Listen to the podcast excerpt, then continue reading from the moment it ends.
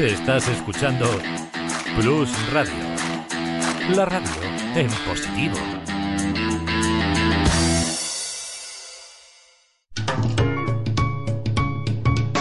Lubricantes Total patrocina Auto FM. Lubricantes Total.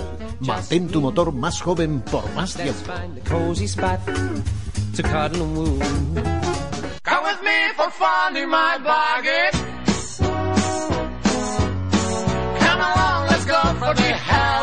Aquí comienza Auto FM.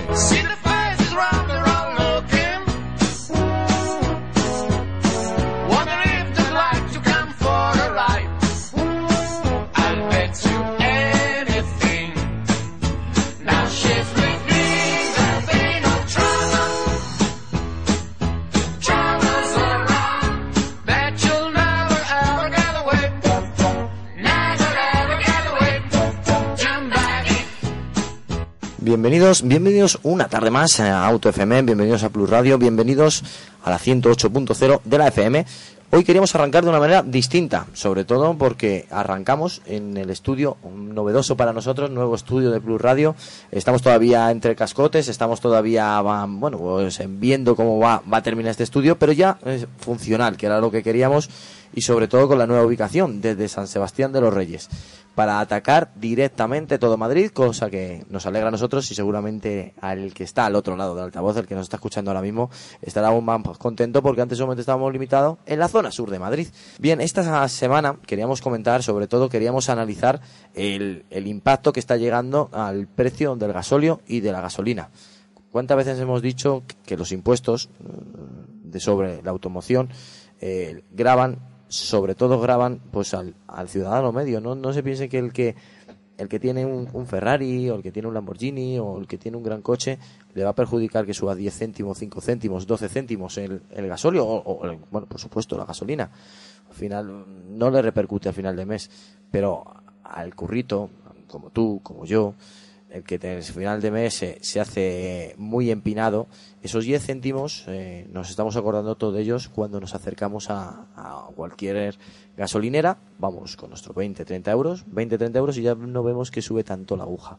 Esa aguja del surtidor que, bueno, al final llegamos con, con la misma ilusión de echarle eh, combustible y hacemos menos kilómetros. Habría que replantearse seriamente por dónde van esos impuestos. Porque mucha gente dice, joder, el, automóvil contamina, el automóvil es la lacra. Bueno, yo he escuchado hasta eso, el automóvil es la lacra del siglo XXI. Y al final haces eh, un estudio, por lo menos aquí en España, voy a centralizarlo en España, y es que eh, después del turismo, la industria más importante la industria del automóvil. Ya no estamos hablando de fabricar coches, ya no estamos hablando solamente de vender coches, estamos hablando de todo lo, que repercute, desde la persona que está en el concesionario, desde el, desde el gasolinero que te echa el combustible, desde el que te suministra el aceite, todo ese compendio grandísimo que rodea al automóvil y que, bueno, cada vez estamos llegando más, le estamos eh, eh, marcando más, eh, no sé qué, lobby en contra o qué lobbies en contra han encontrado al pez perfecto para picarle todo el rato y lo único que nos estamos dando cuenta es que nos estamos pisando nuestros propios pies. España es uno de, las, eh, de los países más importantes en la industria del automóvil, gracias a su fábrica de Vigo, que tiene Citroën, eh, Citroën Peugeot, en Barcelona, que está, por supuesto, la, gran fábrica de SEAT, la, fábrica de Nissan, en Navarra, que está Volkswagen eh, fabricando polos y a, diestros y siniestros, Valencia, Valladolid, Valencia, Valencia, en Sevilla con la caja de cambios que fabrican para todo el mundo el grupo Renault y bueno, y en, y en Madrid, propiamente dicho, eh, también es una fábrica también del grupo Peugeot.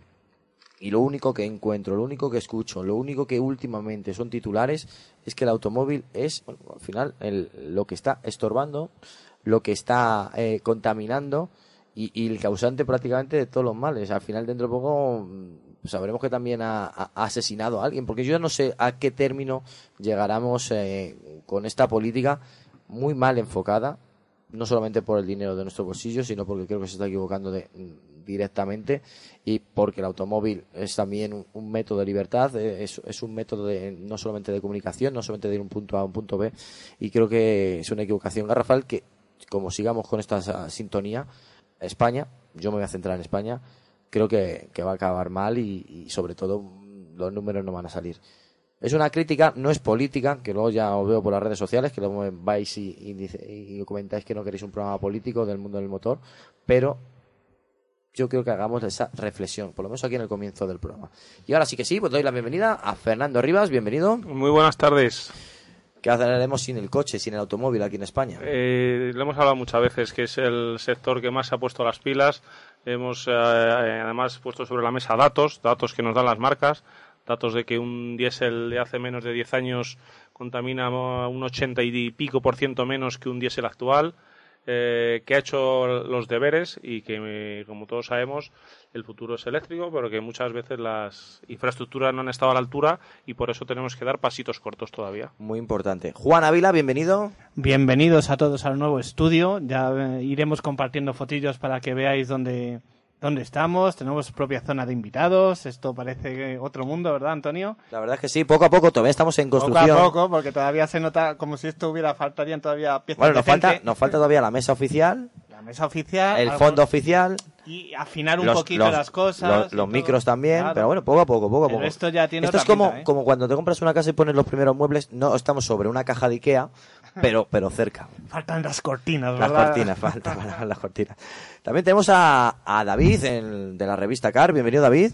Muy buenas tardes. Eh, bienvenidos a, a Plus Radio, es tu primera vez en Plus Radio. Sí, va, va- cambia mejor, estoy Sí, viendo. sí, la verdad es que sí. Aunque los muebles todavía no los tenemos muy finos, ¿eh? Pero llegarán, te lo El aseguro. contenido es lo importante. Eso también es verdad, de corazón.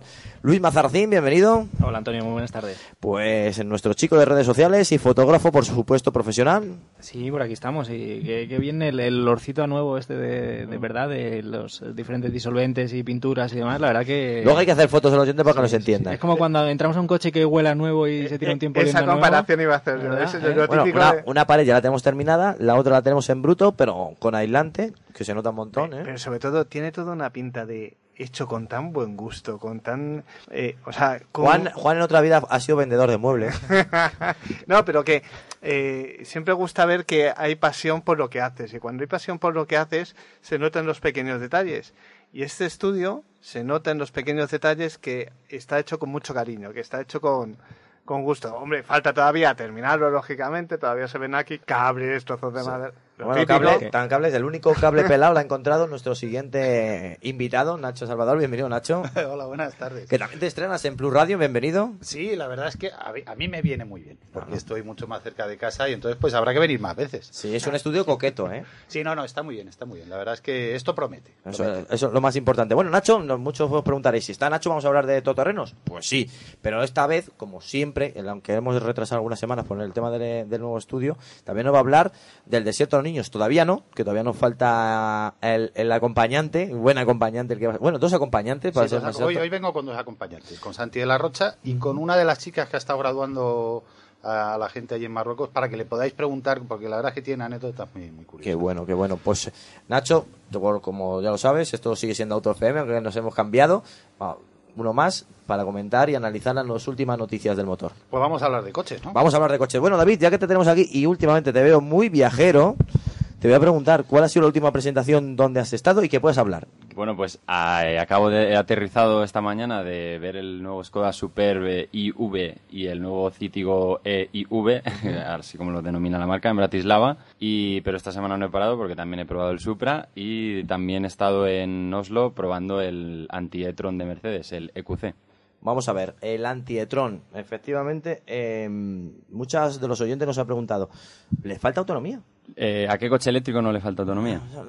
Pero Ahí, ahí la ha dado, ¿eh? ahí eh, te la ha dejado. Es, es- es el primer, podemos decir, Mercedes 100%, la apuesta 100% eléctrico. Sí, es la primera apuesta válida y real. Pero, Pero la competencia- no tiene la autonomía que promete la Claro. marca porque las cifras que ha dado son ciclo NDC y, y se queda muy justo para lo que es el uso de alguien que se compra un sub de ese dinero y sobre todo que por muy, mucho, mu- mucho menos dinero tiene una alternativa a diésel o gasolina. Co- consumo de laboratorio, que se suele decir. Sí, o- de, de- de- de estudio al milímetro. Eh, las últimas apuestas, en tanto de Audi como de Mercedes, Sud, eh, Sud Nacho, eh, 100% eléctrico. Está claro que tiene que ofrecer un coche muy grande, con un precio alto, para poder vender esa tecnología. A ver, es que al final el sub tiene una gran ventaja, es que tiene mucho más sitio que una berlina. Entonces, los, por lo menos los primeros eh, eléctricos puros en casi todas las marcas van a ser sub un poco por esto. Y luego también es verdad que mucha gente quiere sub y que se venden como si lo regalasen, es decir, que, que eso es una realidad. Eh, os está dando mucho mucho trabajo en los sub. Sí, la verdad es que hay un montón de presentaciones, un montón de cosas. Fíjate, hoy está, esta mañana está en el salón del, del VO hablando con, con alguien de Mercedes y hemos estado hablando del, del salón de Barcelona, de cómo han ido las ventas y tal. Y me decían que, que el tema del, que, que los subs los vendían muy bien, pero que el- los turismos les, les, les costaba, les Ostras. costaba mucho más. Pero que las una- berlinas, ¿no? Sí, sí, sí, Las las berlinas berlinas es cuestan, como, uf. pero que el, el sub no, que el, nos guste o no nos guste, a mí me gusta porque es un tipo de coche que me gusta mucho, pero queramos o no, eso va a estar ahí y es el futuro, es que es, es que es así. No nos queda otra.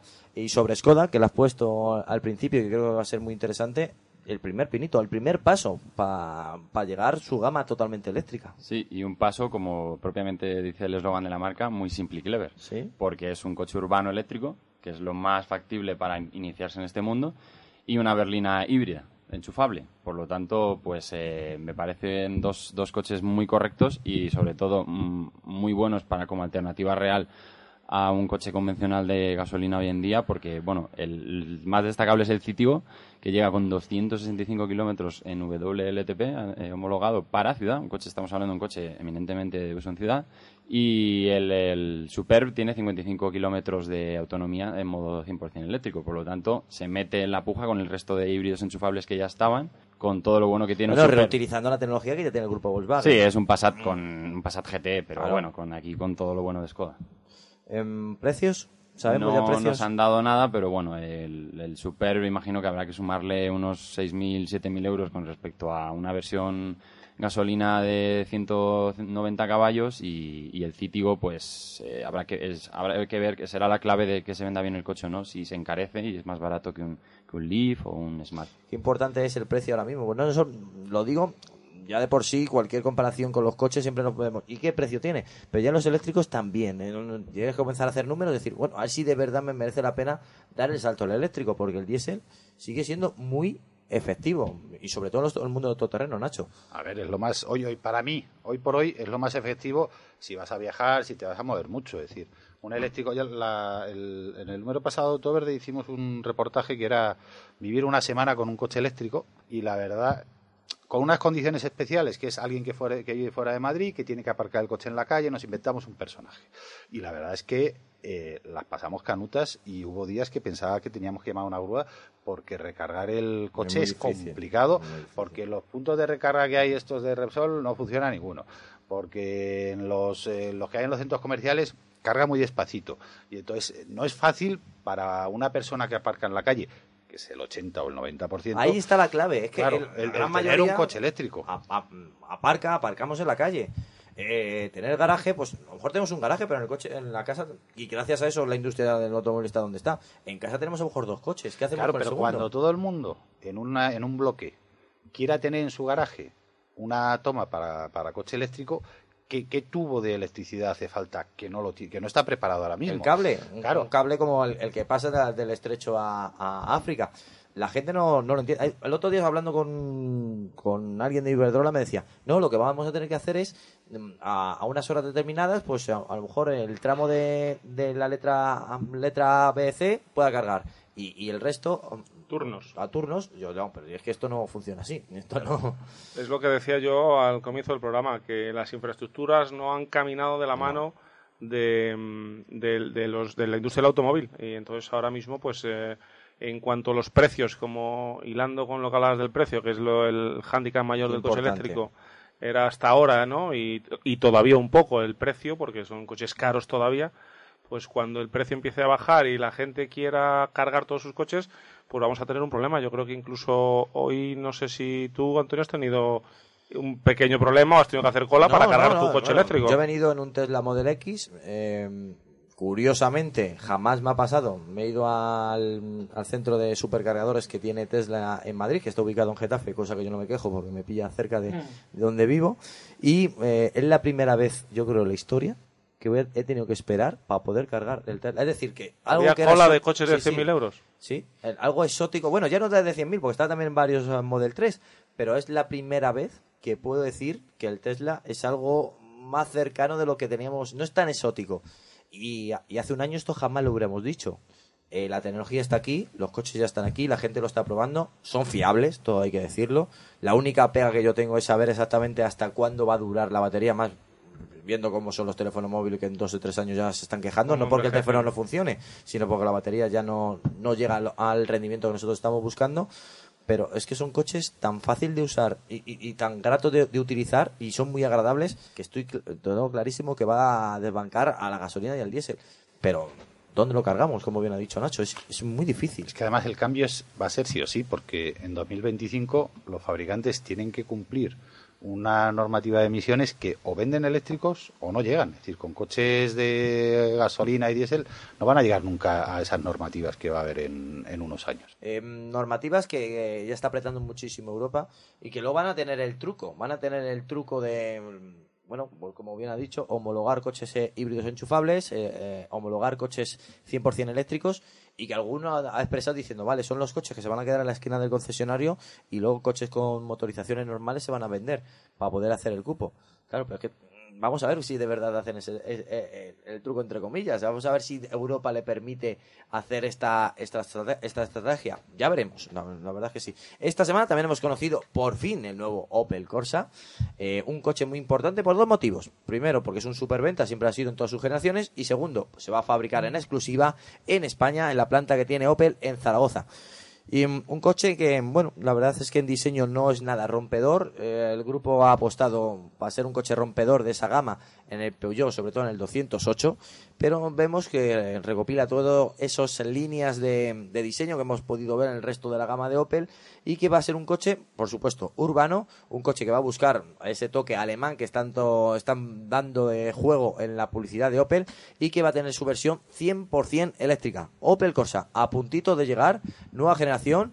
Y bueno, pues eh, Opel apuntando como una de las marcas más importantes eh, de la electrificación del grupo PSA. Quería re- remarcar que parece como si hubiera crecido, ¿no? Es un Opel Corsa como, me imagino, el, tema de las baterías y el posicionamiento, pues no es lo mismo que un depósito y por tanto han tenido que, aumentar el tamaño, pero me gustaría, ya que está viendo aquí nuestro amigo Fernando los detalles técnicos, ¿qué le parece este, este nuevo Opel Corsa? Si parece que ha crecido en tamaño de lo que siempre había sido un coche coqueto y pequeño, ahora parece algo más. Algo diferente. Bueno, lo que sí me parece eh, que apuntaba Antonio es que sí me esperaba un poco más de diseño un poquito más atrevido. Han buscado Es muy Opel, ¿no? Realmente. han buscado yo creo eh, eh, un diseño más más plano verdad como más en la línea de Opel Opel nos decía con el creo que era con el Crossland eh, nos decían que estaba diseñado para tratar de gustar a todo el mundo es decir eh, con un diseño un poquito intermedio y de- tratando Hay que- de Hay que tener cuidado con él. y es una frase muy muy muy, que- muy complicada de llevar a cabo efectivamente y, y yo creo que las cosas eh, se han atrevido poco yo creo que eh, buscando esa línea en el diseño al menos Hay que tener en cuenta también un detalle, es que meter un coche eléctrico en el segmento B, eh, el, el precio de las baterías, encarece mucho el producto.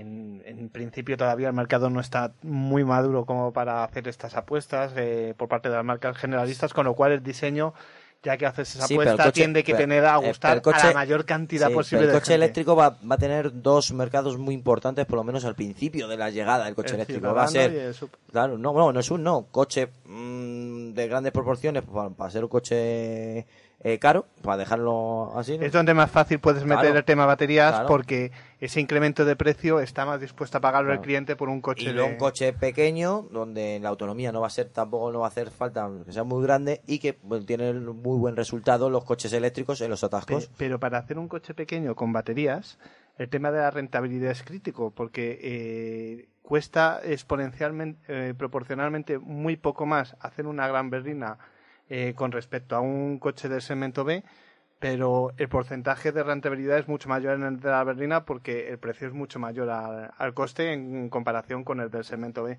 Entonces, cuando metes el tema de los eléctricos, de, de las baterías, incrementando por tanto el precio del coche, primero tienes que, me imagino, eh, hacer un coche un poco más eh, oponente para que la gente que está dispuesta a pagar más lleve- se lleve un poquito más de coche.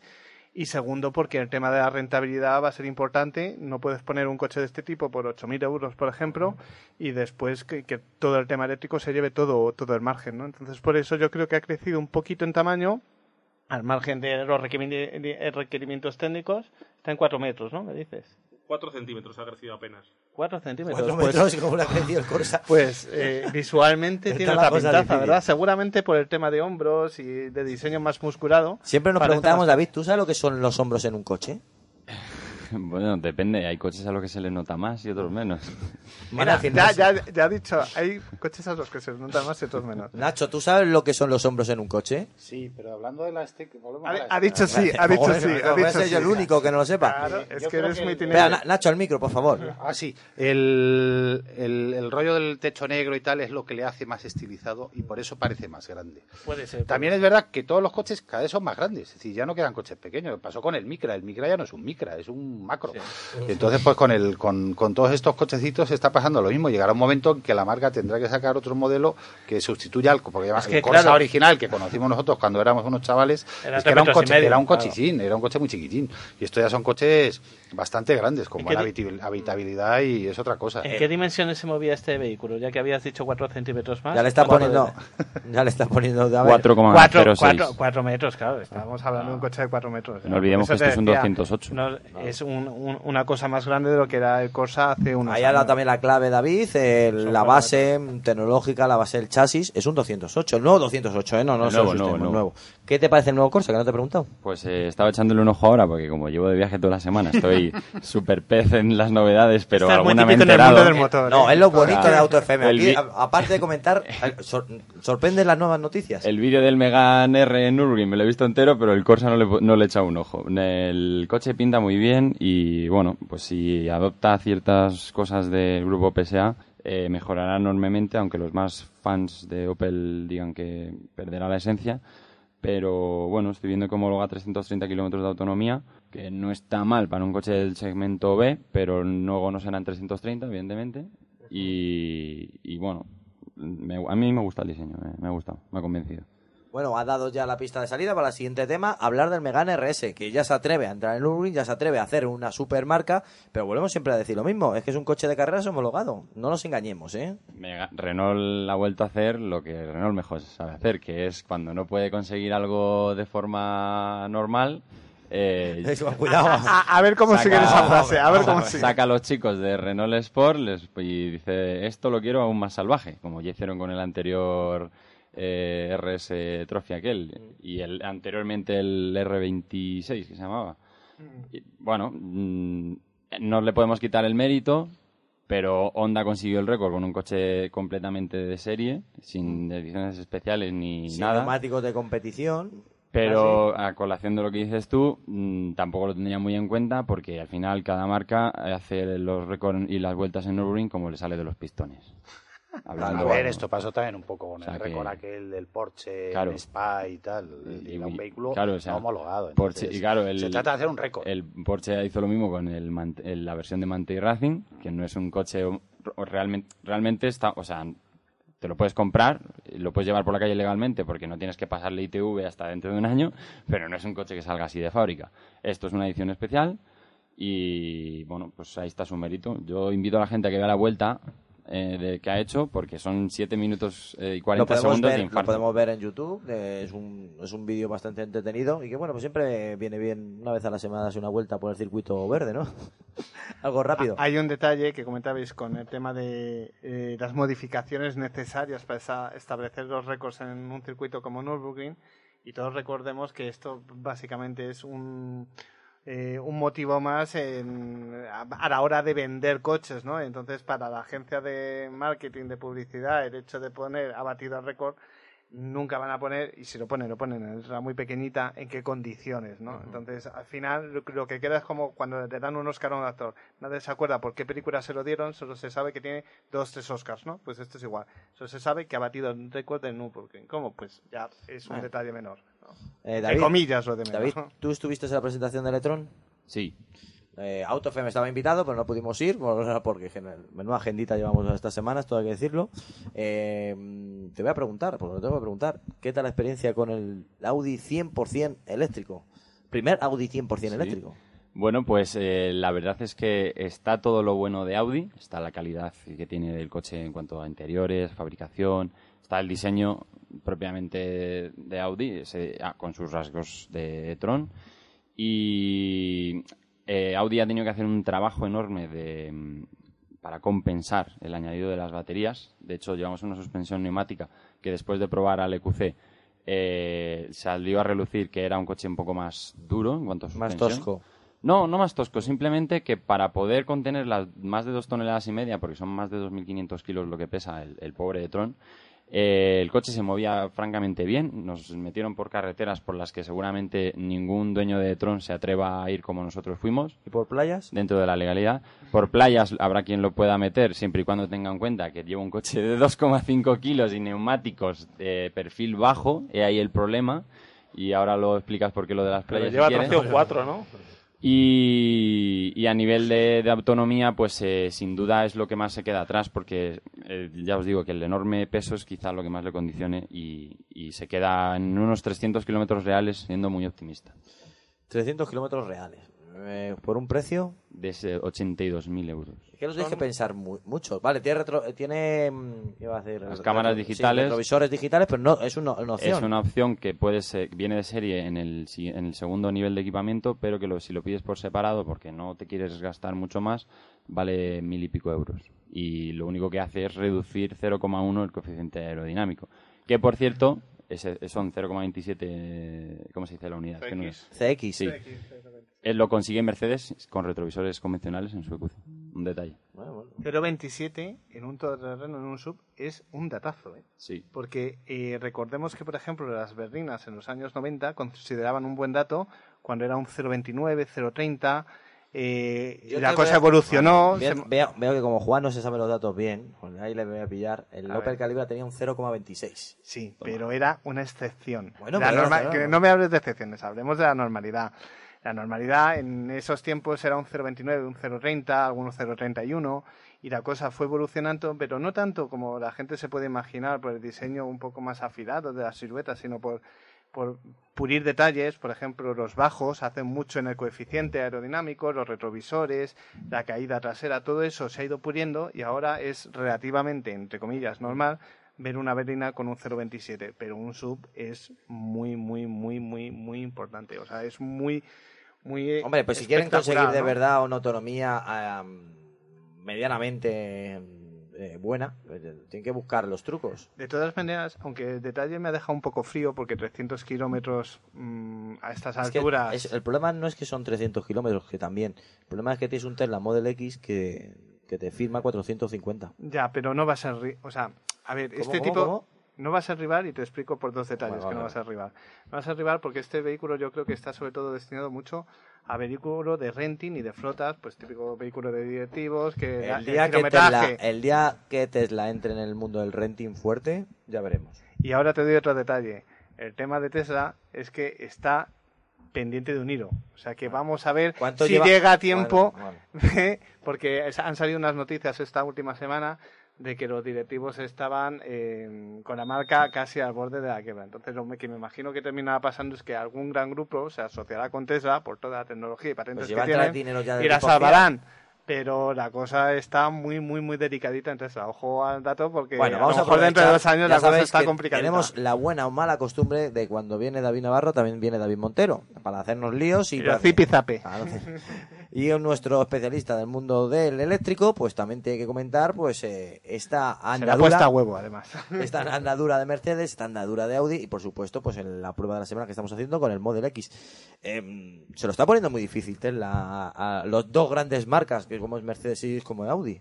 Y yo creo que tampoco tiene rival ese Model X ahora mismo porque el concepto es mucho, o sea, es un coche mucho más grande, no es un sub tan pequeño. Sí sería, por ejemplo, una comparativa buena el EQC, el y el iPace, pero yo creo que el Model X todavía queda un rango superior y habrá que ver si ese Model Y que quiere sacar ahora Tesla dentro de dos años es más rival para este tipo de coches, aunque también va a ser un poco más pequeño.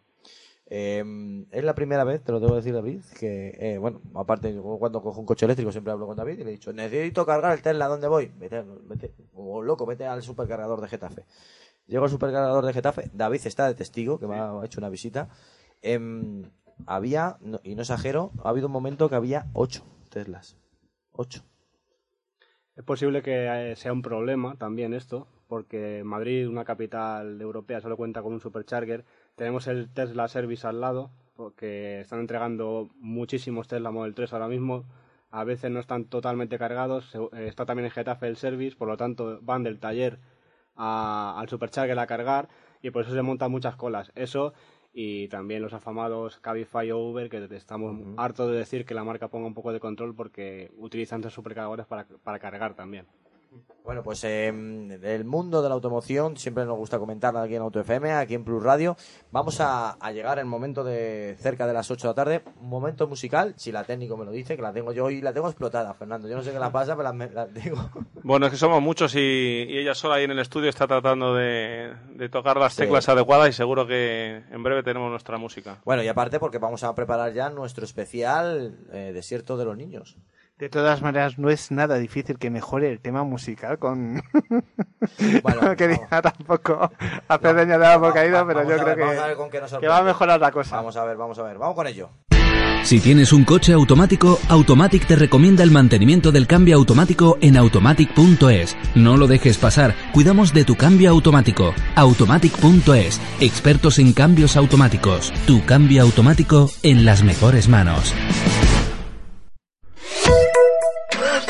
Lubricantes Total, una formulación exclusiva a la vanguardia de la tecnología. Los lubricantes Total prolongan la vida de tu motor y mejoran su rendimiento en las condiciones más extremas. Lubricantes Total, mantén tu motor más joven por más tiempo.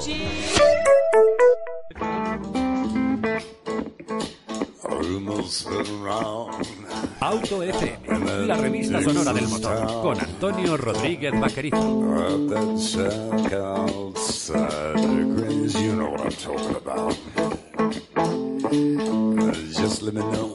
If you wanna go to the home on, the range. They got a lot of nice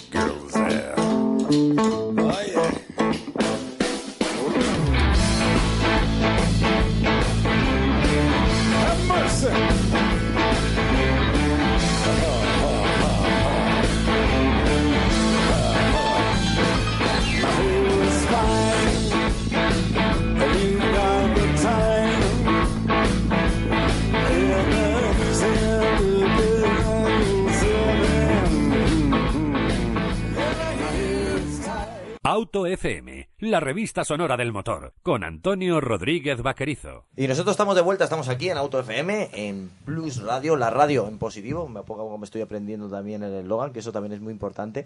Y bueno, pues nosotros seguimos comentando y analizando las noticias más importantes de la semana. Una de esas noticias que se nos ha quedado triste, la verdad que nos hemos quedado tristes, eh, Juan, es una figura, una figura de la competición, una figura de la historia y una de esas figuras siempre que ha hecho muy grande lo que es la Fórmula 1. Se nos ha ido, pues, eh, yo creo que una de esas eh, caras icónicas, eh, por muchos motivos, eh, de la Fórmula 1. Se nos ha ido Nicky Lauda, nada menos que Nicky Lauda.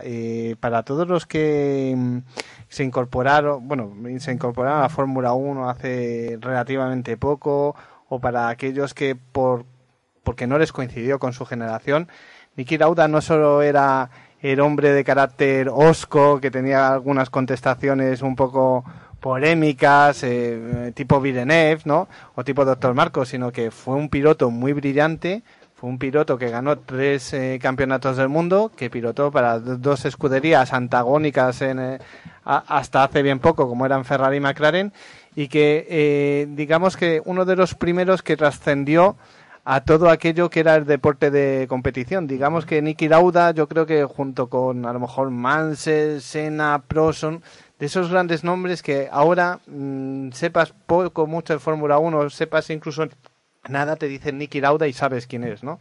Entonces dejó un pozo muy importante Eh, su frase más, una de sus frases más famosas fue cuando todos los nuevos de Fór- Fórmula 1 de los años 2000 decía que los podían conducir hasta monos. Eh, eh, hubo una anécdota con esa frase que le persiguió durante mucho tiempo y es que cuando dijo eso, pues le prepararon una prueba con el Jaguar, que era el equipo que dirigía por entonces. Estaban Eddie Irvine y Pedro de la Rosa en el equipo como sus pilotos y les prometió que iba a ir tan rápido como ellos, ¿no? Tener- tener en cuenta ya la edad que tenía Lauda, el tipo. Tú lo viste de joven, ¿no? Sí, yo lo vi de joven. Mira cómo el tío tira la caña ahí como puede. Eh, no. Eh, qué ca- Fue un promotor, fue un promotor. Iba a decir alguna palabra un poco, poco, poco bien sonante. Poco profesional. poco pro. Pero el caso es que eh, la anécdota quedó en que se subió al Jaguar, cabía en el cockpit, que no estaba del todo claro porque la forma física de Lauda ya no era la de Sí. como piloto profesional, se puso su casco de, de por entonces y, y les dijo a Pedro de la Rosa y a Irvine que la promesa era que a la primera curva iba a llegar tan rápido como ellos. O sea, no le importaba después el resto del resultado, pero la promesa era que al, al apex de la curva iba a llegar con la misma velocidad que ellos. Ni, ni que decir tiene que tuvo varios trompos en esa vuelta y que la frase le persiguió durante muchos años porque ni el coche era tan fácil de conducir ni pudo completar el reto que se había marcado contra Eddie Irvine y Pedro. Pero sí que es cierto que es un hombre que eh, primero hizo de la profesionalidad un arma a la hora de competir. Antiguamente parecía que el talento y la pasión lo eran todo. Él era un tío muy trabajador que tenía un gran, una gran pasión por los detalles técnicos. Eso le valió para ser consultor primero en Ferrari, con peor resultado. Y, y después en Mercedes junto a Toto Wolff, Sí. que ahí están los campeonatos del mundo que ha conseguido. Y fue una de las claves para que Le- Lewis Hamilton fichara por Mercedes. Porque cuando estaban decidiendo si Alonso, si Hamilton y tal, fue él el que finalmente convenció al inglés para que diera el paso y fichara por la marca alemana. Pues y de ahí a- los cinco campeonatos. Pues nosotros vamos a dar el paso a una entrevista que tenemos, yo creo que al otro lado del teléfono. Eh, no sé si me escucharán en este momento. Oscar. Antonio, Muy buenas, Oscar. Ahí le tengo al otro lado. Em, estamos aquí en directo, como siempre me gusta recordar, en Plus Radio, a través de la 108.0 de la FM para todo Madrid y Guadalajara. Y en este momento queremos hablar de 8.000 vueltas. Por eso que estamos hablando contigo, Oscar. ¿Dónde estás exactamente? ¿Dónde te ubicas? pues ahora mismo estoy en la curva Nuvolari del Jarama. ¿Qué os parece? Bueno, bueno, un sitio espectacular, un sitio perfecto. ¿Y por qué estás en el circuito del Jarama? Pues estoy en Jarama porque estamos terminando el montaje de un evento que vamos a tener mañana, las 8.000 vueltas Experience Michelin Track Connect, que va a ser un evento de circuito, va a ser un track day, va a ser una concentración de deportivos y clásicos y va a ser un día de aficionados al motor. Como siempre, Auto FM ahí con vosotros, que la verdad es que nosotros es un orgullo siempre que contéis con nosotros. Em, horarios. Los oyentes siempre nos dicen, oye, pero ¿qué horario? ¿Cuándo me recomiendas acercarme? Pues mira, eh, os recomiendo acercaros durante todo el día, ahí por la mañana y por la tarde. Empezamos a las 11 de la mañana y acabamos a las 8 de la tarde. Habrá concentración de deportivos y clásicos desde las 11 y el track day comienza a la una y media. Pues está, Así que eh, tendremos un montón de horas de, de conducción y de coches potentes y de disfrutar. Bueno, y para informarme de todo, ¿dónde me tengo que entrar? ¿En qué página web? En 8000vueltas.com. 8000vueltas.com. Perfecto, eso está muy bien. Oscar, eh, yo soy una familia media. Voy con, con, mi, con mi niño pequeño, mi niña pequeña. ¿Cómo Es tengo que entrar en el Jarama? Un evento familiar del que puedes acudir con tus niños. Eh, está la cafetería para descansar, podéis comer allí. Habrá un montón de actividades que hacer, no hay ningún problema. Hay un parking muy cercano dentro del propio circuito y para el que venga con el, su deportivo o su clásico, habrá un parking dentro del paddock incluso. O sea que mucha comodidad para venir, un día que puede venir todo el mundo y con la única premisa de venir a disfrutar. Bueno, nosotros estaremos mañana allí, no sabemos si estaremos in situ con un estudio o directamente haremos conexión directa, ya sabes cómo nos gusta decir, pero em, estaremos viviendo, disfrutando de este evento tan especial, 8.000 vueltas, em, un evento donde más o menos cuántos coches esperáis. Pues mira, eh, esperamos 100 coches en pista ¿Sí? y unos 500 coches en el parking deportivo, Wow. donde hay verdaderas maravillas. Solo recordar que es en el circuito del Jarama a las Sí. 11 de la mañana y que el acceso para público es libre y gratuito. Muy importante, libre y gratuito. Nosotros recomendamos este evento, como siempre lo hacemos, y ya como siempre me gusta decir, donde está Auto FM está la competición, la diversión y los buenos coches. Muchas gracias, Oscar. Mañana disfrutaremos como uno más y como siempre te digo, muchas gracias por contar como Auto FM, como el programa que siempre está ahí junto a vosotros. Gracias a vosotros. Mañana pasaremos un buen día. Muchas gracias. Hasta luego, Oscar. Hasta luego. Gracias. Adiós, adiós. Bueno, ya está entre con nosotros también eh, Santiago de la Rocha, en- ya sabéis, en nuestro jefe de prensa de Hyundai España, que también viene, es la primera vez que pisa el estudio de Plus Radio, este estudio que se está todavía construyendo, no, no te asustes, Santi, pero como buen sitio, como buen piso recién comprado, pues eh, eh, hemos decidido pues dar el salto. Primero, pues eh, viendo los orígenes y luego ya terminado. No nos hemos montado encima de una caja de Ikea, como he dicho al principio, pero casi. Falta algún cuadrito, ¿eh? Buenas tardes, encantado. Todavía está el olor a pintura fresca, pero nada, un placer estar aquí en- estrenando estos nuevos estudios y os deseamos lo mejor, desde luego. Muchísimas gracias, Santi. Algo muy especial que quería hacer, llevo retrasándolo dos semanas porque quería estar aquí sí o sí, eh, era porque todo buen comienzo se tiene que hacer también con una buena acción, como la acción que hacéis vosotros año tras año, del desierto de los niños. Y es también una tradición que siempre que hacéis el desierto de los niños, luego venís aquí a comentarlo, a analizarlo y acercarnos a esas anécdot- anécdotas tan humanas, tengo que decirlo así, tan humanas.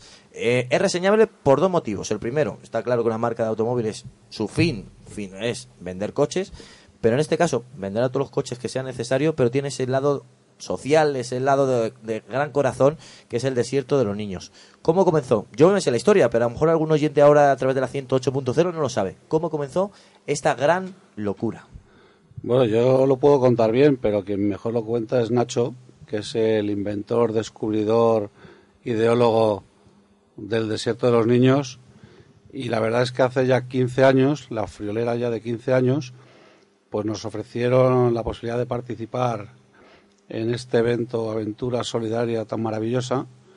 Y, nunca lo dudamos, y ya han pasado 15 años y encantados y los años que, que vengan seguiremos estando. Tiene una sonrisa de éxito. La verdad es que año tras año el éxito es, es impresionante, es abrumador, es, es maravilloso. Las acciones que hemos hecho este año, la verdad es que todos los participantes se han quedado, se han quedado, pues, va la expresión, alucinados, se han quedado asombrados de las cosas que se hacen sobre el terreno. Al final el desierto de los niños es una, es una, una aventura, es pequeñita, porque es un grupo, somos pequeños, pero todo el que va ve que las cosas que se hacen las ven in situ. Desde la, la acción maravillosa que hace la Fundación Alana Feliu, la inauguración de la escuela, eh, lo que hacen las familias con los niños españoles y con los niños marroquíes, eh, las cosas que se dejan en las aso- asociaciones locales y en las escuelas. Y la verdad es que, como digo, somos pequeños, pero la acción yo creo que merece la pena pues recalcarla, daros las gracias, porque la verdad es que siempre nos, nos dais la oportunidad de divulgarlo y la verdad es que para nosotros estamos encantados. Pero desde luego el que mejor te puede hablar del desierto de los niños es aquí el ideólogo de, de- de esta aventura. Vamos a darle paso a Nacho, pero mientras tanto, Yo, yo Fernando- creo que Santiago está, eh, está siendo demasiado modesto porque está hablando de una aventura pequeña y estoy yo viendo aquí unos datos, eh, el primero 15 años, pero después eh, y estoy hablando de que llevan dos, dos toneladas de material de ayuda, eh, han llevado durante estos 15 años, han repartido 60.000 cuadernos, 300.000 lápices y bolígrafos, 300 pupitres, 40 pizarras, 80 ordenadores, 4.000 mochilas, 14.000 chalecos reflectantes. Son números ya eh, importantes, ¿eh? No, cuando me refiero a que somos pequeños, la Asociación Desierto de los Niños es una asociación pequeña. Que lo que se ha hecho en 15 años es maravilloso. Y desde luego es digno de mención, las cifras que estás dando, desde luego son... A veces hay que ponerlo en cifras para que la gente son, son sepa... as- son asombrosas y, y la verdad es que, bueno, pues, pues estamos encantados de estos 15 años, de todo lo que se ha hecho y de lo que se va a hacer. Eso, y lo que se va a hacer. Pues ahora solo falta que Nacho nos cuente cómo llegó Sí, esto vamos- a, su cabeza. Sobre todo vamos a ponerlo em, sobre la mesa, porque para oyentes que no están acostumbrados a hablar, a escucharlo del desierto de los niños y otros estarán diciendo, ¿pero qué es el desierto de los niños?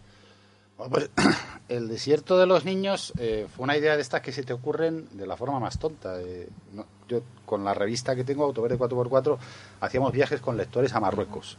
Y en uno de los viajes eh, vinieron dos chavales pequeños y se lo estaban pasando muy bien y les dije, oye, ¿por qué no lo escribís vosotros para la revista? Y o sea, me fui con ellos a hacer unas fotos a las dunas y cuando acabamos me quedé sentado en una duna viendo atardecer con una cerveza en una mano y un cigarro en la otra.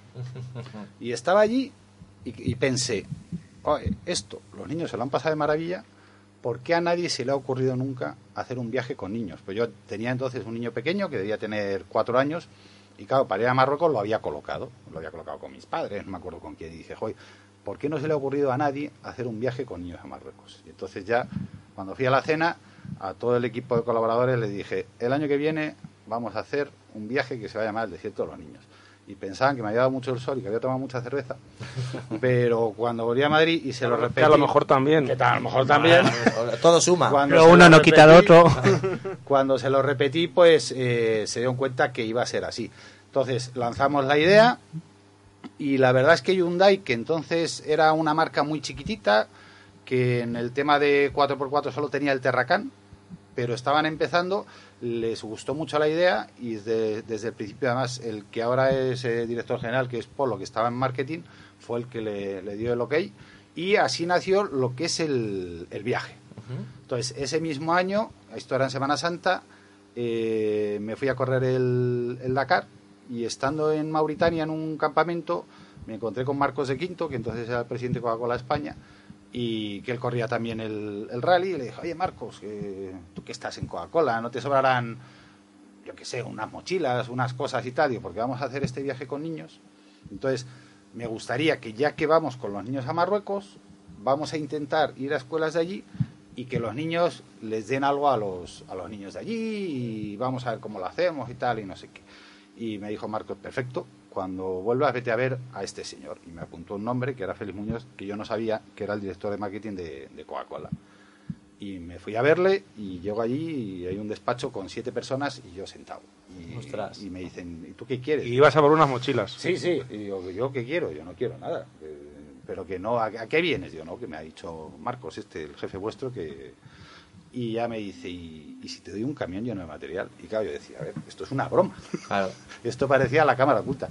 Y nada, así surgió y de ahí empezó todo el tema solidario que poco a poco ha ido creciendo y ha crecido tanto que hemos tenido que hacer una, una asociación para poder canalizar toda esa ayuda que en muchas cosas es muy puntual porque aprovechamos el viaje, pero en otras estamos trabajando todo el año. Por ejemplo, la semana que viene viajo por otra cosa a Marruecos y aprovecho y voy a ver a dos de unas asociaciones, voy a bajar un par de cosas que, que han pedido y estamos ya trabajando todo el año. Y luego en junio bajaremos otra vez a, hacer cosas. Y luego también muy importante, desde hace 10 años eh, apareció la Fundación Alena Flelu. Mm, El primer año se regalaron unas gafas de sol, que estuvo muy bien, porque además les vienen muy bien. Ahora, ahora Blanca nos contará por qué. Pero luego ya eh, se planteó el por qué no hacemos gafas eh, para los niños del desierto. Y eso es lo que hacemos ahora. Y hemos traído a Blanca, que es la primera vez que ha venido alguien de Eso- Madrid. Eso me gusta a mí. la- Es la primera vez que traéis a alguien. Sí, sí, porque siempre eran de fuera de Madrid y nunca podíamos venir con, con- con una óptica, porque ellas son de verdad las que están con la... Yo os lo cuento y os cuento anécdotas, pero yo creo que lo mejor es que nos lo cuente Blanca, que Blanca está un poco nerviosa porque no es No su primera mordemos, vez. no mordemos. No es su primera vez en Plus Radio, sino que es su primera vez en la radio. Ostras, ya son palabras mayores, ¿eh? Sí, has, has vuelto del desierto, habiendo ido con Nacho, esto es pan comido. esto es fácil. Bueno. Ojo, cuidado, que dicen Bueno, por lo ahí, ¿no? primero, bienvenida. Gracias. Lo único que vamos a, a disfrutar entre amigos. Te falta unas pastitas y unos No, detallitos sé, bueno, aquí, ya, ya, yo qué no, sé. no, no, nos falta todavía pared en el estudio, vamos a hacer unas pastitas. Eh, tan solo queremos que nos acerques tu vivencia, que seguro que es espectacular y, y- y sobre todo nos, va- nos vas a encoger porque lo que has vivido allí seguramente que te has, has sobresalido de lo que ves aquí en Madrid o, o en España. Sí, la verdad es que cuando llegas allí vas a ayudarles, ves a tanta gente, todos los problemas visuales que tienen, es, es alucinante. Es, la verdad te llega. El gran problema es el sol, el sol continuo que hay ahí. Eso es, el sol lo que hace es eh, que ellos pues presenten un montón de problemas, de opacidades, de falta de visión, incluso que derivan en ceguera. Entonces es muy importante para ellos también tener esa, esa ayuda, esas gafas de sol para poder prevenir que se, que se queden sin visión, se quedan ciegos. Y estar allí pone un poco en perspectiva, ¿no? De cuando llegas aquí dices todo lo que doy por normal y Eso llego es. allí y uf, Eso es, allí ves cosas que aquí a lo mejor ves una vez al año o en tu carrera profesional no es, no es una cosa normal.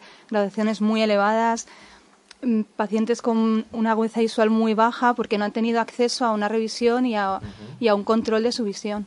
Y cataratas que no son cataratas, ya son casi mares. Porque Es, hay ahí- sí, océanos, sí. Sí. La verdad es que la verdad es que es una pena eh, lo que vas encontrando, pero bueno. Y vuestra labor es, aparte de decir qué mal ves, que ya lo sabrá seguro el paciente o la persona que te la tratáis, es darle solución o intentar por lo menos eh, dar la mejor solución.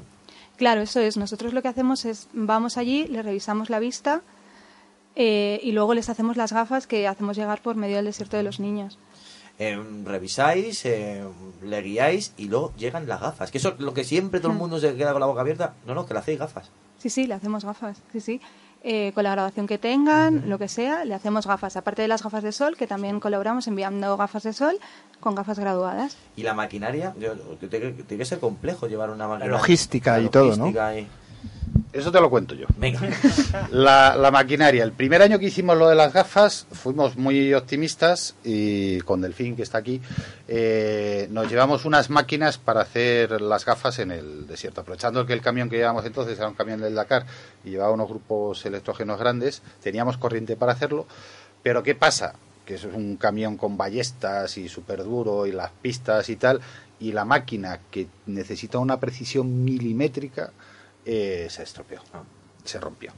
Total, que desde aquel año, que fue un fracaso entre comillas el tema de las máquinas, porque, porque al final se tuvieron que hacer aquí, lo que hacemos es apuntamos qué gafas hacen falta, si hacen en España, que ahora lo están, lo hacen las mismas personas que han ido a, a graduar, y luego nosotros las, las llevamos en alguno de los siguientes viajes que hacemos.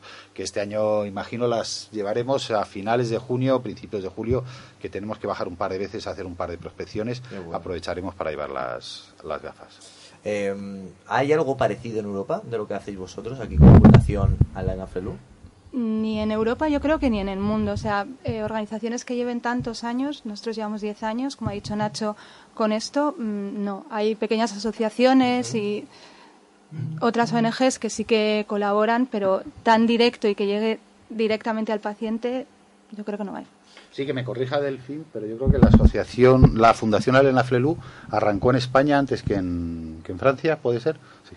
Arrancó en España antes que en, que en Francia. Y O luego sea, en hemos sido referentes. Sí, una, sí, sí. una marca francesa hemos sido referente en España. Eso es, eso. Bueno, Es decir, bueno, empieza España y ahora lo hacen, hacen más cosas, eh, cosas diferentes, hacen un montón de cosas. Pues también se hacen cosas con niños aquí en, en España, pero algo así, una acción como esta y tal, no, no se hace sitio. La verdad es que está muy bien. Y luego es muy importante que lo que se lo van en su furgoneta H1, que da gusto verlas con su H1 por ahí por las pistas, que casi nunca se nos han quedado atascadas, porque al final una furgoneta es una furgoneta y alguna vez hemos tenido que tirar de ellas con la eslinga, pero bueno, ese- Sí, y son, y son traseras, si no me equivoco, ¿no? Sí, sí, son traseras, son traseras, son traseras. Bueno, ahora, momento, est- esto es espectacular, siempre nos dejáis con la boca abierta, pero también hay que hablar de Hyundai, porque al final Hyundai está ahí siempre empujando para sacar adelante este gran, mm, no quiero decir evento, sino, mm, puedo decir, eh, eh, acción.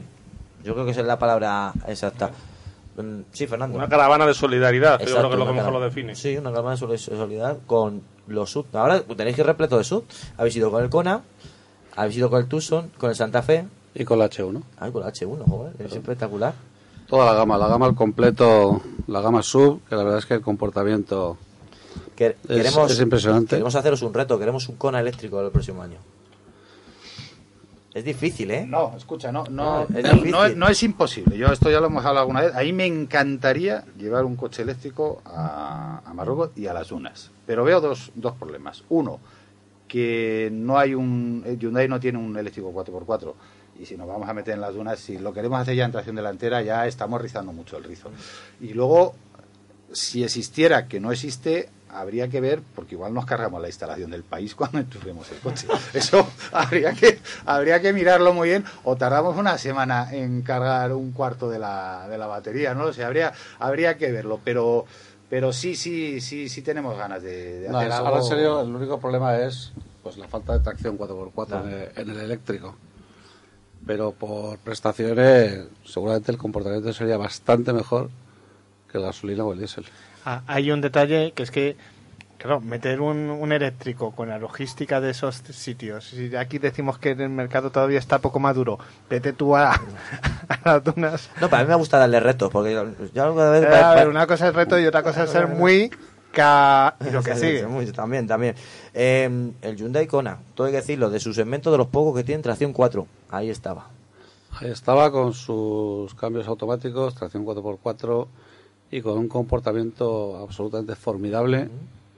Nacho llevaba uno, o sea, él puede contar más mejor que nadie Con prácticamente el comportamiento ningún del cambio, con neumáticos y poco No, más. los- lo único que le hacemos a los coches son neumáticos mixtos y les ponemos unas planchas de acero para protegerles el cárter, cárter. Los bajos. el cárter, los bajos, pues porque al final vas por sitios pedregosos, hay piedras, hay rocas y Terreno hostil para un coche. terreno hostil y al final pues lo, lo- lo que menos quieres es, que, es quedarte tirado allí con el coche. Y por lo demás, el resto es absolutamente de serie, toda la gama y con unos comportamientos fantásticos. Una pregunta, ¿qué repercusión notáis como marca que tiene la, la iniciativa? Por así Bueno, tiene una que- iniciativa, al año pasado lo inauguraron, creo que este año también lo habéis hecho, el tema de los concesionarios, que es un aspecto también muy importante. Bueno, esa es una acción fantástica. Desde aquí, pues agradecérselo a los miles de, de personas que pasaron por los concesionarios el año pasado, en el mes de febrero. Y por cada prueba que hacían en cualquier concesionario de España, Hyundai ponía 8 euros para la construcción de una escuela, que la escuela, pues hemos tenido la gozada de inaugurarla este año. Con ese dinero se construyó la escuela, se dota de todo el material, se paga al maestro y lo que es más importante se garantiza la escolaridad de los niños por lo menos, durante, por lo menos durante cinco y dinero años. que además llega mucho más directamente que muchas otras... mm, Entonces allí la ventaja, el terreno no cuesta Claro. y la mano de obra no cuesta, fíjate. porque lo hacen los del pueblo, pero hay que ver cómo lo hacen. La escuela está impresionante cómo está construida. ¿eh? Con O cariño. sea, no, no, con cariño y la calidad con la que está construida la escuela, ¿eh? es, que es espectacular. Y este año hemos hecho tracción con la misma sistemática de probar coches durante un mes y con lo que se ha recaudado, el año que viene se van a construir unos pozos y se va a canalizar agua a unas aldeas remotas para que no tengan que- reales, además. para que no tengan que andar cada día los niños y las mujeres, sobre todo, a buscar agua no sé cuántos kilómetros con la garrafa en la cabeza y al final es una una, una auténtica locura lo que lo que tienen que hacer allí para tener una cosa tan vital. Aquí abres un grifo y, y No, estás- es que nosotros no valoramos, hay cosas que Y no valoramos. ellos lo que es- decía yo antes, es que das cosas por normales y después llegas allí y debe ser un golpe de, de realidad impresionante comparar, es decir, nosotros nos quejamos por un montón de cosas que muchas veces tenemos todas por, por normales y luego vas a otros países y, y ni mucho menos eh, las tienes por defecto, sino que hay que lucharlas, ¿no? Entonces, ¿cuál es lo más impactante que te, que te ha sorprendido de llegar a la zona y decir, madre mía, yo me estoy quejando aquí? A mí lo más Sí. impactante de todo, lo- las cosas que he visto con, la- con las voluntarias de FELIU cuando gradúan la vista a la gente, la reacción tanto de adultos como Cuando de ven, niños. ¿no? Cuando se pone a ver. Eso es, a mí eso es lo que más me impresiona de todo. Eso es, son, Nacho contar anécdotas, pero eso es, eso sí que te llega al alma. Una pregunta que siempre me gusta, siempre me gusta comentar, eh, es que vosotros vais, eh, pero muchas veces me lo dice Santiago, dice, yo no voy por trabajo, yo voy porque quiero ir. Es algo para mí vital. Yo lo veo al año, miro el calendario, esta fecha, y con una sonrisa voy. No es porque yo sea el, el- el jefe de prensa de Hyundai, no, no, no, yo voy porque yo quiero colaborar en esto. Es que Marruecos, aparte de la, lógicamente, de la, del tema solidario del viaje, Marruecos es que es un país para el que lo conozca, que al final se convierte casi en una droga, como engancha, cuando vas quieres volver, cuando vuelves quieres volver a, vol- a- ir otra vez. Y el país, la gente del sur, sobre todo del Atlas hacia abajo, la gente es impresionante, lo solidaria que es con nosotros. Fíjate que no tienen nada, pero te dan hasta lo último que puedan tener. Siempre están con la sonrisa en la boca. La verdad es que es impresionante. Y, y- y luego los paisajes que son maravillosos, los hoteles, eh, todas las dunas. Es que es un país absolutamente fascinante. Es diferente una marca que se dedique mm, gran parte de- del esfuerzo a, a- Además- a este evento es, es muy digno de mencionar y por eso siempre tiene un hueco aquí en Auto Sí, FM, además Fernando. lo más interesante es, es que muchas veces cuando a- la gente decide ayudar y quiere a través de una ONG ayudar, muchas veces te queda la incertidumbre de qué pasará con tu dinero, qué harán con él. Y en este caso es que es, muy gráfico porque es llevar la ayuda, llevar y dársela. No mandarla ni hacer, es llevar, dársela y, y tener la suerte encima, como contaba Santi, de ver la reacción cuando una persona pues ha estado toda su vida viendo el mundo desde un punto de vista y de repente eh, te pones unas gafas y ves que, que hay otros colores y otros matices y otras cosas detrás de, detrás de tus la, ojos. el labor que, que hace ella Que hace es- Blanca. Es, grandísimo. Eh, lo, lo único que yo creo que el FIBA no lo tiene, a lo mejor tú no les has podido dar la gafa en sí y ver el- el- ese cambio. ¿O sí? Eh, no, o sea, darles las gafas. Es lo único que te estamos, falta. estamos en ello. Pero sí que es cierto que cuando le pones la gafa y a una Ah, bueno, persona, claro, claro. la gafa graduada de una persona que nunca ha visto, pues y sonríen y a- me acuerdo de una niña que tocaba a su madre, le tocaba la cara como, o sea, es que nunca la había visto realmente, entonces la estaba viendo bien. Entonces te emocionas un montón, claro, porque no han visto, o sea, nosotros algo tan normal como que ves, te levantas por la mañana y ves, y si, y si no te pones tu decía gafa. Santiago, voy al, al servicio, abro el grifo, eh, me cepillo el diente, no- ni lo cierro y luego, y luego vienen los, los líos. Pero que, que sí, que sí, no valoramos las cosas. Eso es. De es. vídeo de YouTube, ¿no? Cuando ponen a los niños pequeños las gafitas y ven por primera Y vez y se quedan impactados, ¿no? Y no se la Algo quieren así. quitar y, y, y tocan las cosas. Qué bonito y, ve muchos vídeos de eso, sí. de gatitos y de perritos y cosas de esas. Yo no sé, yo no sé dónde se mete a veces. Antonio pone música de cuando el blanco y negro imperaba en España y yo O que sepa que la realidad supera la ficción y en este caso sin la duda veo. alguna. Es increíble la labor. ¿Dónde podemos verlo? Vamos, para que la gente vea lo, la labor que hacéis. Podemos verlo en YouTube. Ujú. En YouTube hay un vídeo de la Fundación Arena Flelu y, YouTube. y de Hyundai y el desierto de los niños. Podemos verlo ahí. Genial, muy bien, muy bien. Es Nacho, ten, ten en cuenta que esos, es decir, esos niños, en muchos casos, son niños que van andando al colegio todos los días y tienen que hacer eh, bastantes kilómetros andando. Eh, lo que hablábamos del agua, es decir, hay pueblos en los que tienen que ir al pozo que hay en el centro del pueblo o tienen que ir a, un pozo que está cerca del pueblo a coger el agua y todos los días tienen que, traer el agua.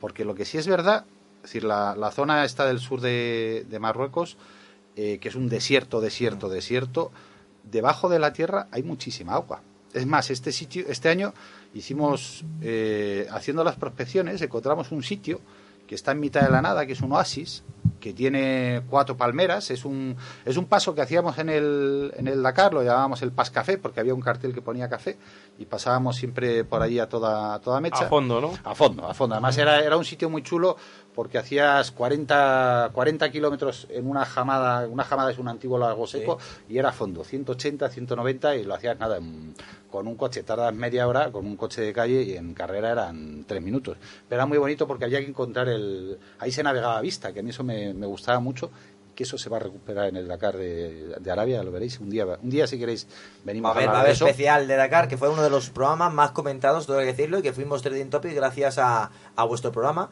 Estuvimos en el top de programas más descargados de Ivos, que ya es decir, ¿eh? Pues fuimos a ese oasis y en ese oasis, dices, en mitad de la nada, que no hay ningún pueblo eh, en los alrededores y había una piscina, pero porque debajo hay mucha agua. Entonces, el año que viene estamos buscando dónde hacerlo, lo tenemos casi claro al 100%, vamos a, a pinchar y vamos a canalizar Acabas agua. de llegar, Nacho, y ya tienes el proyecto del año que viene. Sí, sí, sí, sí, sí. No, no, Era- escucha, No, no, para. tenemos... Era una pregunta que ya me ha pisado. Tenemos los hoteles y el recorrido del año que viene, lo tenemos reservado desde hace tres meses.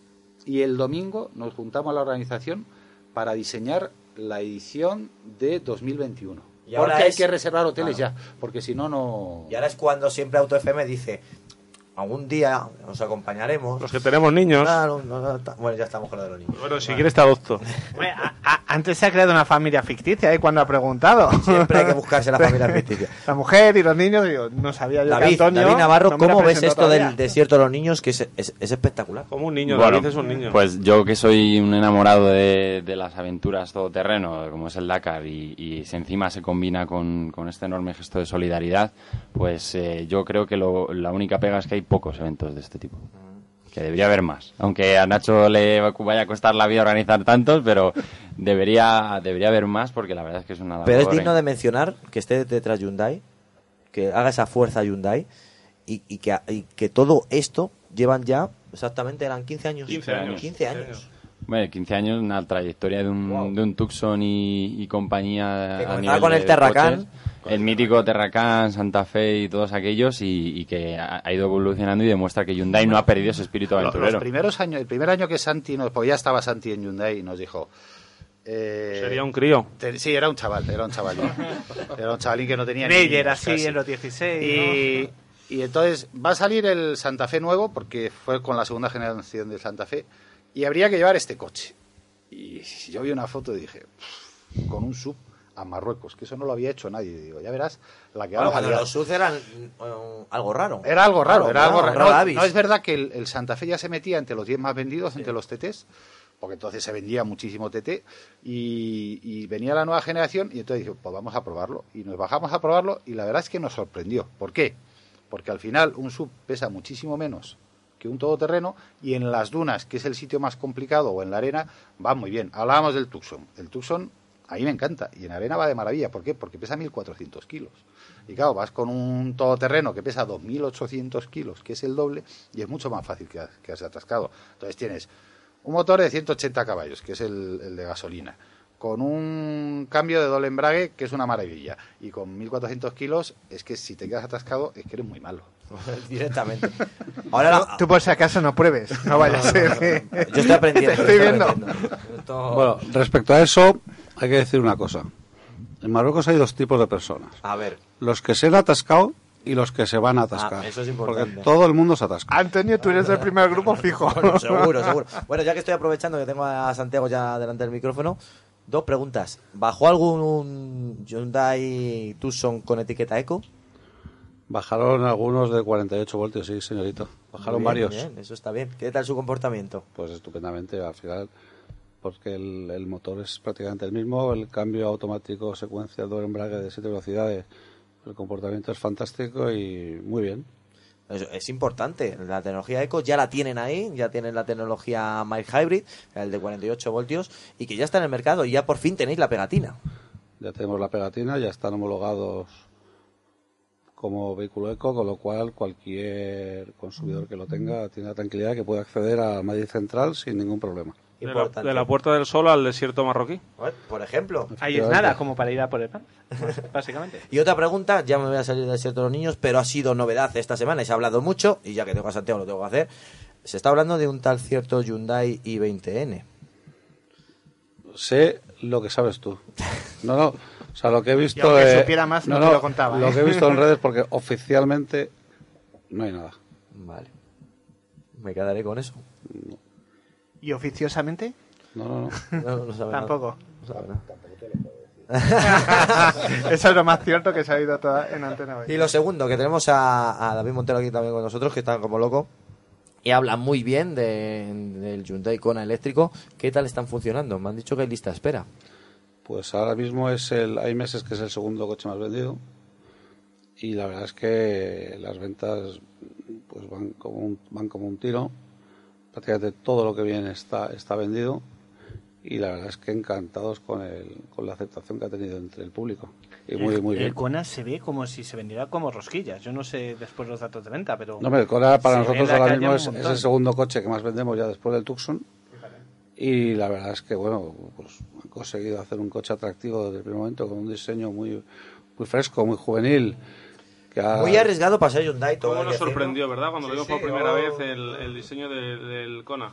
Es que son de esos diseños de- Sí, que porque- parecen del salón del automóvil que dice, bueno, esto después para que lo saquen a la calle, modificarán la delantera, la serie, lo dejarán como muy convencional. Y de repente lo ves que lo venden. Madre. No, y muy bien, la gente encantada con el coche y los concesionarios encantados. Y bueno, pues un éxito más de Hyundai. A ver, nuestro experto de eléctrico, David. Es tu turno. Yo lo que veo, sobre todo, la- como ha dicho Antonio, la gente que está muy encantada es que quien tiene un Kona eléctrico se, o sea, se jacta de- en red de poner siempre la foto al cuadro cuando está cargado al 100% de más de 500 kilómetros de autonomía en ciudad. Que eso, cuidado, ¿eh? 500 kilómetros. No, es que, o sea, la, la autonomía homologada son 459, pero en ciclo urbano, dependiendo de la conducción, puede llegar casi a los 600 kilómetros de autonomía. Con lo cual, al final, estás hablando prácticamente de poder tener un coche para, para el uso Vida diario. normal, o sea, ya es para el uso normal. diario, ya entramos que si te tienes que ir a Barcelona o a La Coruña, se puede ir. Hay gente que se ha ido a Santander, que se ha ido a Cádiz, ah, sabiendo dónde haya puntos de recarga rápidos que empieza a verlos pues en las principales autopistas. Pero bueno, en cuanto haya una red un poco más normalizada, pues yo creo que la gente se va a quitar ya el miedo a, a pensar en un futuro en un eléctrico como, como coche único y el Kona, bueno, pues ha dado el paso y, y ahí está. Y en vista, en vista del éxito, imagino que Hyundai seguirá tirando por ese camino en el futuro, porque está claro que habéis eh, lanzado un órdago en el eléctrico. Bueno, nosotros tenemos un plan que además se contó el otro día en el Salón de Barcelona para el 2025 de lanzar eh, 20 como 26 modelos ecos entre eléctricos, híbridos, enchufables y de pila de combustible de hidrógeno. Y la verdad es que, bueno, pues al final es la tendencia del mercado. Hyundai ahora mismo es la única marca que ofrece todas las tecnologías eco posibles, incluido el, el coche de hidrógeno movido por hidrógeno, como es el caso del Nexo. Y la verdad es que, bueno, pues ahí está el futuro. Lo que sí que yo tengo claro es que el futuro es la convivencia de todas las tecnologías, incluidas las de combustión normales de tanto diéseles como, como gasolina, súper eficientes, con unas emisiones muy bajas y unos consumos muy ajustados. Pero que van a convivir todas, yo estoy convencido. Sí, lo hablábamos al comienzo del programa, que queda mucho recorrido para que todo se haga eléctrico, para cargar coches eléctricos, y luego hay zonas, no es lo mismo el que vive en Madrid o que entra todos los días a Madrid, que el paisano de Castilla-León o de cualquier eh, zona rural que necesita un coche. eh, de Tenemos muchos tipo. oyentes de la zona rural también. ¿eh? Efectivamente. Dicen Pero que no- lo que sí es verdad es que es verdad que al coche eléctrico le queda mucho en cuanto a infraestructura, pero sí es verdad que la primera vez que te montas en un coche eléctrico Cuidado, moderno como el Kona, yo el primero que me monté fue en el, en el Kona y te sorprende mucho. Los Fue que, su- su los que nos gusta ir ligeros con los coches y dice, oh, el coche eléctrico, tal. ¿no? Y es que es, es espectacular, la verdad es que te, te sorprende mucho. la entrega de la potencia inmediata, ¿verdad? Es decir, es decir si el- la, la pena es que, es decir, en mi caso yo no podría tener un eléctrico porque no tendría donde recargarlo. Pero es un- el- como coche es que es sensacional, es que va de maravilla. A mí me encantó, me encantó. Es un coche que me gustó muchísimo. Montero. Yo tengo una anécdota muy buena, que estando en casa un día vino un amigo de mi hijo con su abuelo y el abuelo siempre se había dedicado a temas de automoción en- hace un montón de años, eh, viajaba y justo de- tenía el Hyundai Ioniq en el, en el garaje y empezamos a hablar, a hablar de coches eléctricos y me dijo que si podía verlo, le bajé al garaje, eh, montamos y le expliqué todo el coche, montó, arrancamos el coche, salimos, dimos una vuelta. Desde ese día quedó encantado y la, la próxima vez que le vi eh, dice que tiene aburridos a todos sus amigos de partida eh, hablando de coches eléctricos y que ya no habla de otra cosa. Claro, es que, la- a ver, es que, eso, es que es- están muy bien. Lo que es verdad es que los fabricantes, la tecnología existe. Si lo que ahora, lo que se tiene que poner las pilas es la sociedad o los políticos o quien sea, en dotar de infraestructuras para que eso pueda funcionar. Pero los coches como coches están y son maravillosos y van de maravilla. Es así, es así. Ahora lanzo yo una pregunta a, a lo mejor a los dos David, ¿no? que, es- que, que son los que más coches prueban y sobre todo David Montero en eléctrico. Eh, eh, ¿Cómo Hyundai ha lanzado un coche como el Kona?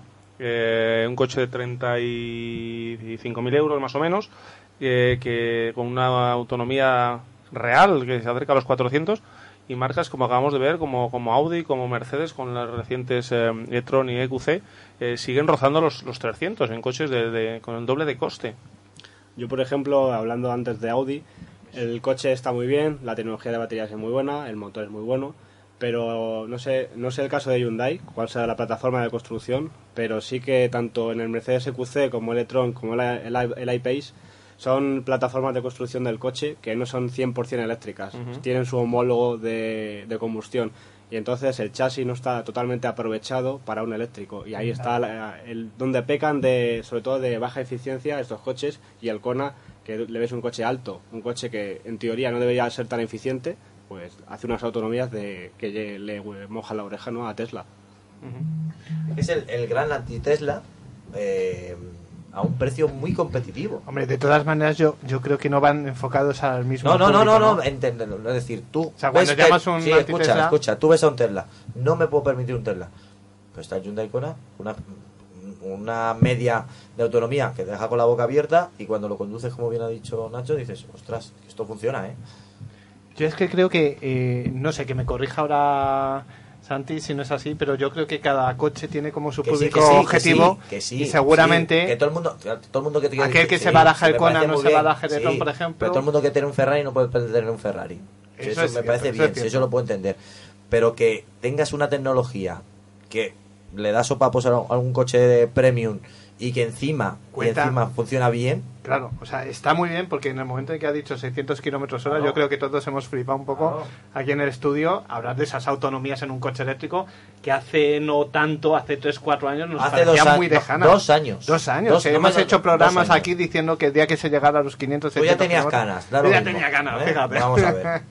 Pero, pero el caso es que yo creo que también juega, hay que poner un poco de justicia en las comparativas, porque eh, no es lo mismo a lo mejor un coche de 2.500 kilos o 2.000 y pico kilos, eh, el uso que hace de esa energía cuando además no, eh, no está tan optimizado a lo mejor como el de otro vehículo de 1.400, 1.500 kilos, que está pensado sobre todo No, también pero que se ha, se ha estudiado para que para llegar a otro tipo No, de público. aparte se ha estudiado para que no tenga un sobre, sobrepeso. Es muy fácil hacer un coche eléctrico con un sobrepeso, ¿eh? De Cuidado, ¿eh? De todas maneras, lo que te dije, yo creo que el Tron está pensado también mucho Sí, para, que sí, que para sí. empresas. pa- o sea, tiene ese público que el Kona va a ir más directamente, seguramente, No, para al público En la final. presentación, eh, Santiago dijo, os lo estoy presentando a vosotros, pero es que la siguiente ronda va para empresas. Sí, lo, lo que vamos es al dato. Lo yo que me refiero es al dato.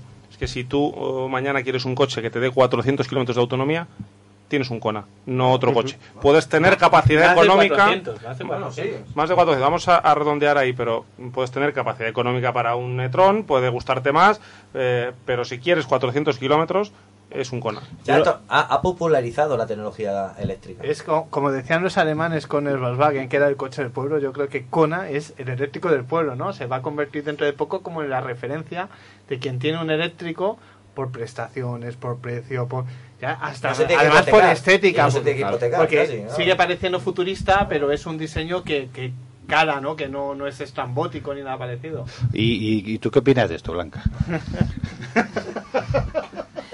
Esta ha sido como Claro, atención, es, ¿no? es importante ver lo que piensa alguien que no es como nosotros. Ajeno. somos Que no es friki, un no friki. Y si encima la pones en un aprieto, pues ya redondeas la pregunta. Te está No, mirando Santiago de rojo, ¿eh? No, a mí realmente me alucina lo que estáis contando. O sea, yo no me esperaba en esos datos de un coche eléctrico. Las personas que no tenemos un coche eléctrico, pues dices, pues esto no tira, no, no va o tiene poca autonomía y tal. Y estoy alucinando, la verdad. Pues Eso es el, es el final. La pregunta es, a día de hoy, ¿te comprarías un coche eléctrico? Y si te lo compraras, ¿cuál crees que sería...? Y lo del Pues- Kona te lo he dejado muy fácil. Pues me habéis convencido. O sea, yo a día de hoy, si me eh, fuese a comprar un coche eléctrico, el primero que me daría Hombre, sería hace, este. po- hace O sea, poco, claro. hace poco llamé a, a Santiago porque un oyente teníamos eh, con- quería un Hyundai Ioniq y podemos confirmar, Santiago, que la ha comprado donde tú dijiste. Entonces no te puedes quejar, ¿eh? Ya te hemos vendido un Hyundai Ioniq. Yo que me quejo, soy grandes suscriptores Ah, de la vale, marca. vale, eso está bien. Bueno, ya ahora sí que sí, que si no lo va a cerrar y luego Juan quiere hablar de competición, o eso por lo menos va a pretender. Te despido, muchísimas gracias y enhorabuena, sobre todo porque llevar 15 años haciendo mm, esta gran incursión eh, social con el Desierto de los Niños no tiene que ser nada fácil y enhorabuena porque año tras año lo hacéis más grande, con más, eh, con más dotes, como bien ha, indicado eh, Fernando, y sobre todo porque nos gusta acercarlo a, a todos nuestros oyentes porque eh, hay que reseñarlo, hay que tenerlo ahí presente. Muchas gracias, pero la enhorabuena yo creo que es para todos los que formamos parte de esta aventura tan fantástica, empezando por Nacho, siguiendo por la Fundación Afeliu, por toda la gente que está involucrada, por todas las, las familias que participan y sobre todo por los niños marroquíes. En la siguiente invitación que tengamos aquí al programa, eh, te prometemos que vamos a tener eh, el estudio terminado. No vale la pintura, vamos a ver la pretensión que vamos a tener. Incluso las cortinas, ¿no? Y canapés, ¿no? Y canapés, venga, me comprometo a tener canapés también. Nacho, enhorabuena. Nada, si yo lo hago encantado. Si a mí lo que me gasta, si, si pudiera bajar 10 veces más al año, pues mira, pues mejor. Habrá ¿Te que quedan pensar. fines de semana? Eh, la verdad es que últimamente no tengo un fin de semana libre, pero bueno, que no pasa nada. En verano siempre tienes días libres para hacer estas cosas. Y Blanca, de parte para ti y por supuesto para tus compañeros que habéis estado ahí, enhorabuena. Nada, muchas gracias. Nosotros encantados de seguir colaborando con la Fundación Arena Flelu, con el Desierto de los Niños y con Hyundai. Encantados. Y que nadie se olvide de teclear en YouTube para, para verlo, que merece la pena, ¿eh? La verdad es que sí. Y lo musical, y seguimos aquí en Auto FM, en Plus Radio, la radio en positivo. Plus Radio, la radio en positivo. Si tienes un coche automático, Automatic te recomienda el mantenimiento del cambio automático en automatic.es. No lo dejes pasar, cuidamos de tu cambio automático. Automatic.es, expertos en cambios automáticos. Tu cambio automático en las mejores manos. Estás escuchando Plus Radio, la radio en positivo. Auto FM, la revista sonora del motor, con Antonio Rodríguez Vaquerizo.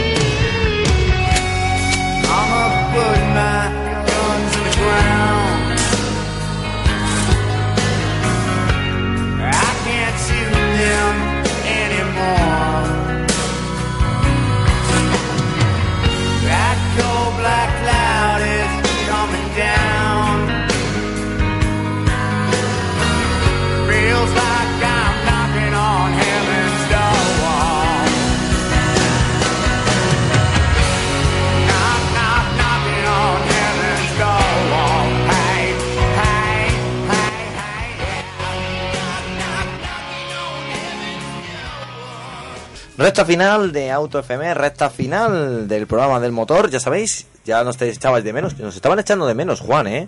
Es que como para no. Juan, Juan siempre habla, habla fuerte al micrófono. Es que eh, llevo, llevo a Fernando quejándose. Habla más, a- más fuerte, más fuerte. No, no, no, te está diciendo lo contrario, Juan, que hablas más bajo. Es que no lo Ya. entiende, no lo entiende. Mira, ha vuelto a romper el micrófono. Esto es la, es la leche, pero bueno, ¿qué vamos a hacer? Bueno, David, eh, ¿qué tal en lo- el nuevo estudio de Plus Radio? ¿Te sientes realizado? Bueno, yo creo que el cambio es muy bueno. O sea, y cuando esté todo acabado, ya yo creo que va a ser ya perfecto. Eso espero. Da- David echa de menos las cortinas. Ya, bueno, ¿Para qué quieres cortina, Juan? Bueno, Es la vieja escuela. del suelo La vieja y Luisilla. aquella vidriera de, de Ah, ventanal sí, y tal. sí, sí, sí. Tenía su rollo vintage, pero esto está mucho mejor. Es la- la- estoy, escuch- estoy- estoy escuchando hasta perros y todo ya. Es lo que iba a decir, digo, escucho perros, puede ser. O sea, Es la leche. bueno, nos faltan dos llamadas. Vamos a ver si las intercalamos. De todas maneras, Juan, el tema de la Fórmula 1 lo veo muy flojo últimamente. Muy flojo. Pues a ver cómo te lo digo. No- Eh, no muy flojo si eres juegos.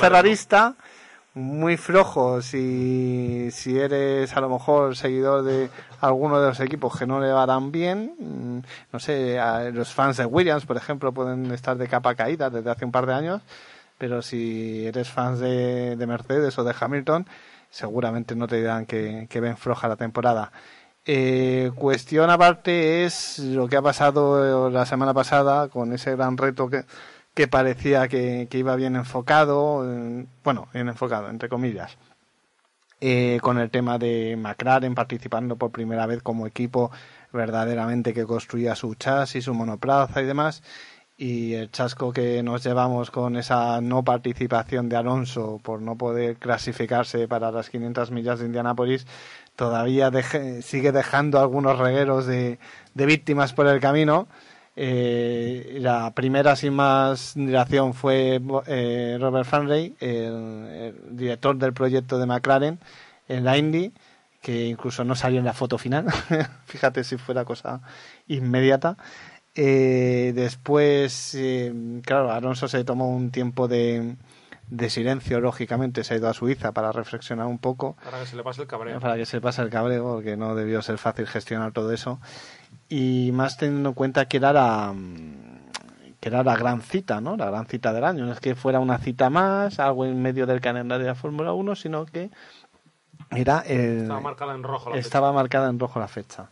Entonces mucha gente se pregunta cómo es posible que haya sucedido eso. Yo se lo digo de manera muy sencilla. Cuando McLaren comunicó que se asociaba con Carlin para ir a conseguir las 500 millas de Indianapolis, es como si de repente recibes la noticia de que un equipo nuevo que entra en la Fórmula 1 se asocia con, por ejemplo, con el equipo Manor de antes de la Fórmula eh, que había en Fórmula Pero 1, Alonso el no Caterham, no para es ganar. un ¿no? piloto nuevo ni nadie que llegue en este momento. No, no, no lo supo ver. Con... Entendería que había posibilidad de éxito seguro. Alonso no. Bueno, vamos a parar la, la Fórmula 1 de la competición porque en este programa, en el primer programa que hacemos en el nuevo estudio. Hacemos Radio- interruptus, ¿no? Sí, vamos a hacer coitus. Eh, me quería tener una persona que para nosotros también eh, va siendo uno más del equipo porque semana tras semana nos dice las ventajas de tener el cambio automático en perfectas condiciones. Nos vamos de la Fórmula 1 a la Fórmula 1 de los cambios automáticos. Directamente. Muy buenas, Oscar. No, se nos ha caído.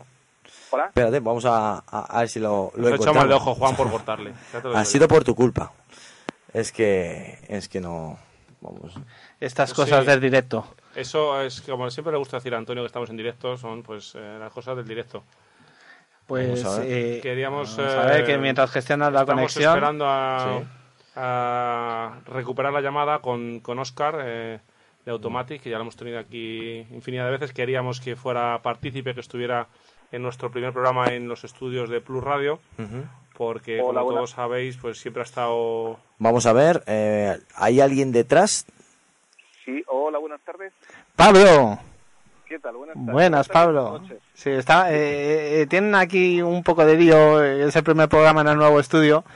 Permí- me- permíteme Le la disculpa. vamos, primero hay que y ahora presen- hay que presentar, hay que- hay que presentar Primero la la disculpa y después eh, con nosotros en antena, por supuesto, Pablo Caramés, eh, de Autaria Business Sport, un perfecto conocedor del mundo de la Fórmula 1, de las negociaciones, de todo el tema de patrocinio, del, de los- eh, todo el motorsport, ¿no? Eh, no solo Fórmula 1.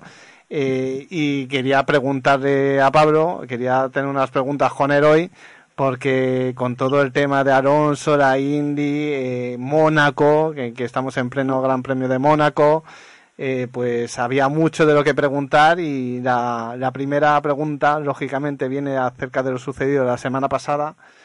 ¿Y qué piensas de lo que sucedió? ¿Qué, piensa, qué piensas de, de esa asociación con Carlin y de cómo se gestionó todo? Los patrocinadores, qué repercusiones puede haber tenido, eh, el contrato de Alonso con, con McLaren, que ya lo comentamos el año pasado, no sé si te acuerdas, durante la retransmisión de las 24 horas de más, que el gran objetivo de. Alonso para este año debería ser la Indy. Y bueno, pues tú que tienes más experiencia, que has estado en Walking, que sabes cómo va el- eh, todo el mundillo que hay detrás de las cortinas, pues quería que nos comentaras tu opinión. Bueno, en, el- en este aspecto, bueno, primero lo que sucedió el fin de semana pasado, que debería suceder, evidentemente, que no está sucediendo en Indianapolis este fin de semana, pues sí que, bueno, eh, desde el punto de vista puramente deportivo, pues eh, sí que entristece un poco a los aficionados, pero mm, creo que es algo producto de la prisa. Decir, a mí, sinceramente, desde de- como aficionado desde fuera, me da una sensación que era producto de la prisa y como profesional desde dentro, eh, con Andretti, evidentemente Andretti eh, no es Carlin, ni, Claro. mucho menos, habida cuenta que los tres coches de Carlin que han quedado fuera, pero, pero no se puede plantear un proyecto de la Indy en tres meses, eh, sin apenas personal, sin, experiencia y sabiendo que es un poco pues el objetivo número uno de Fernando, ¿no?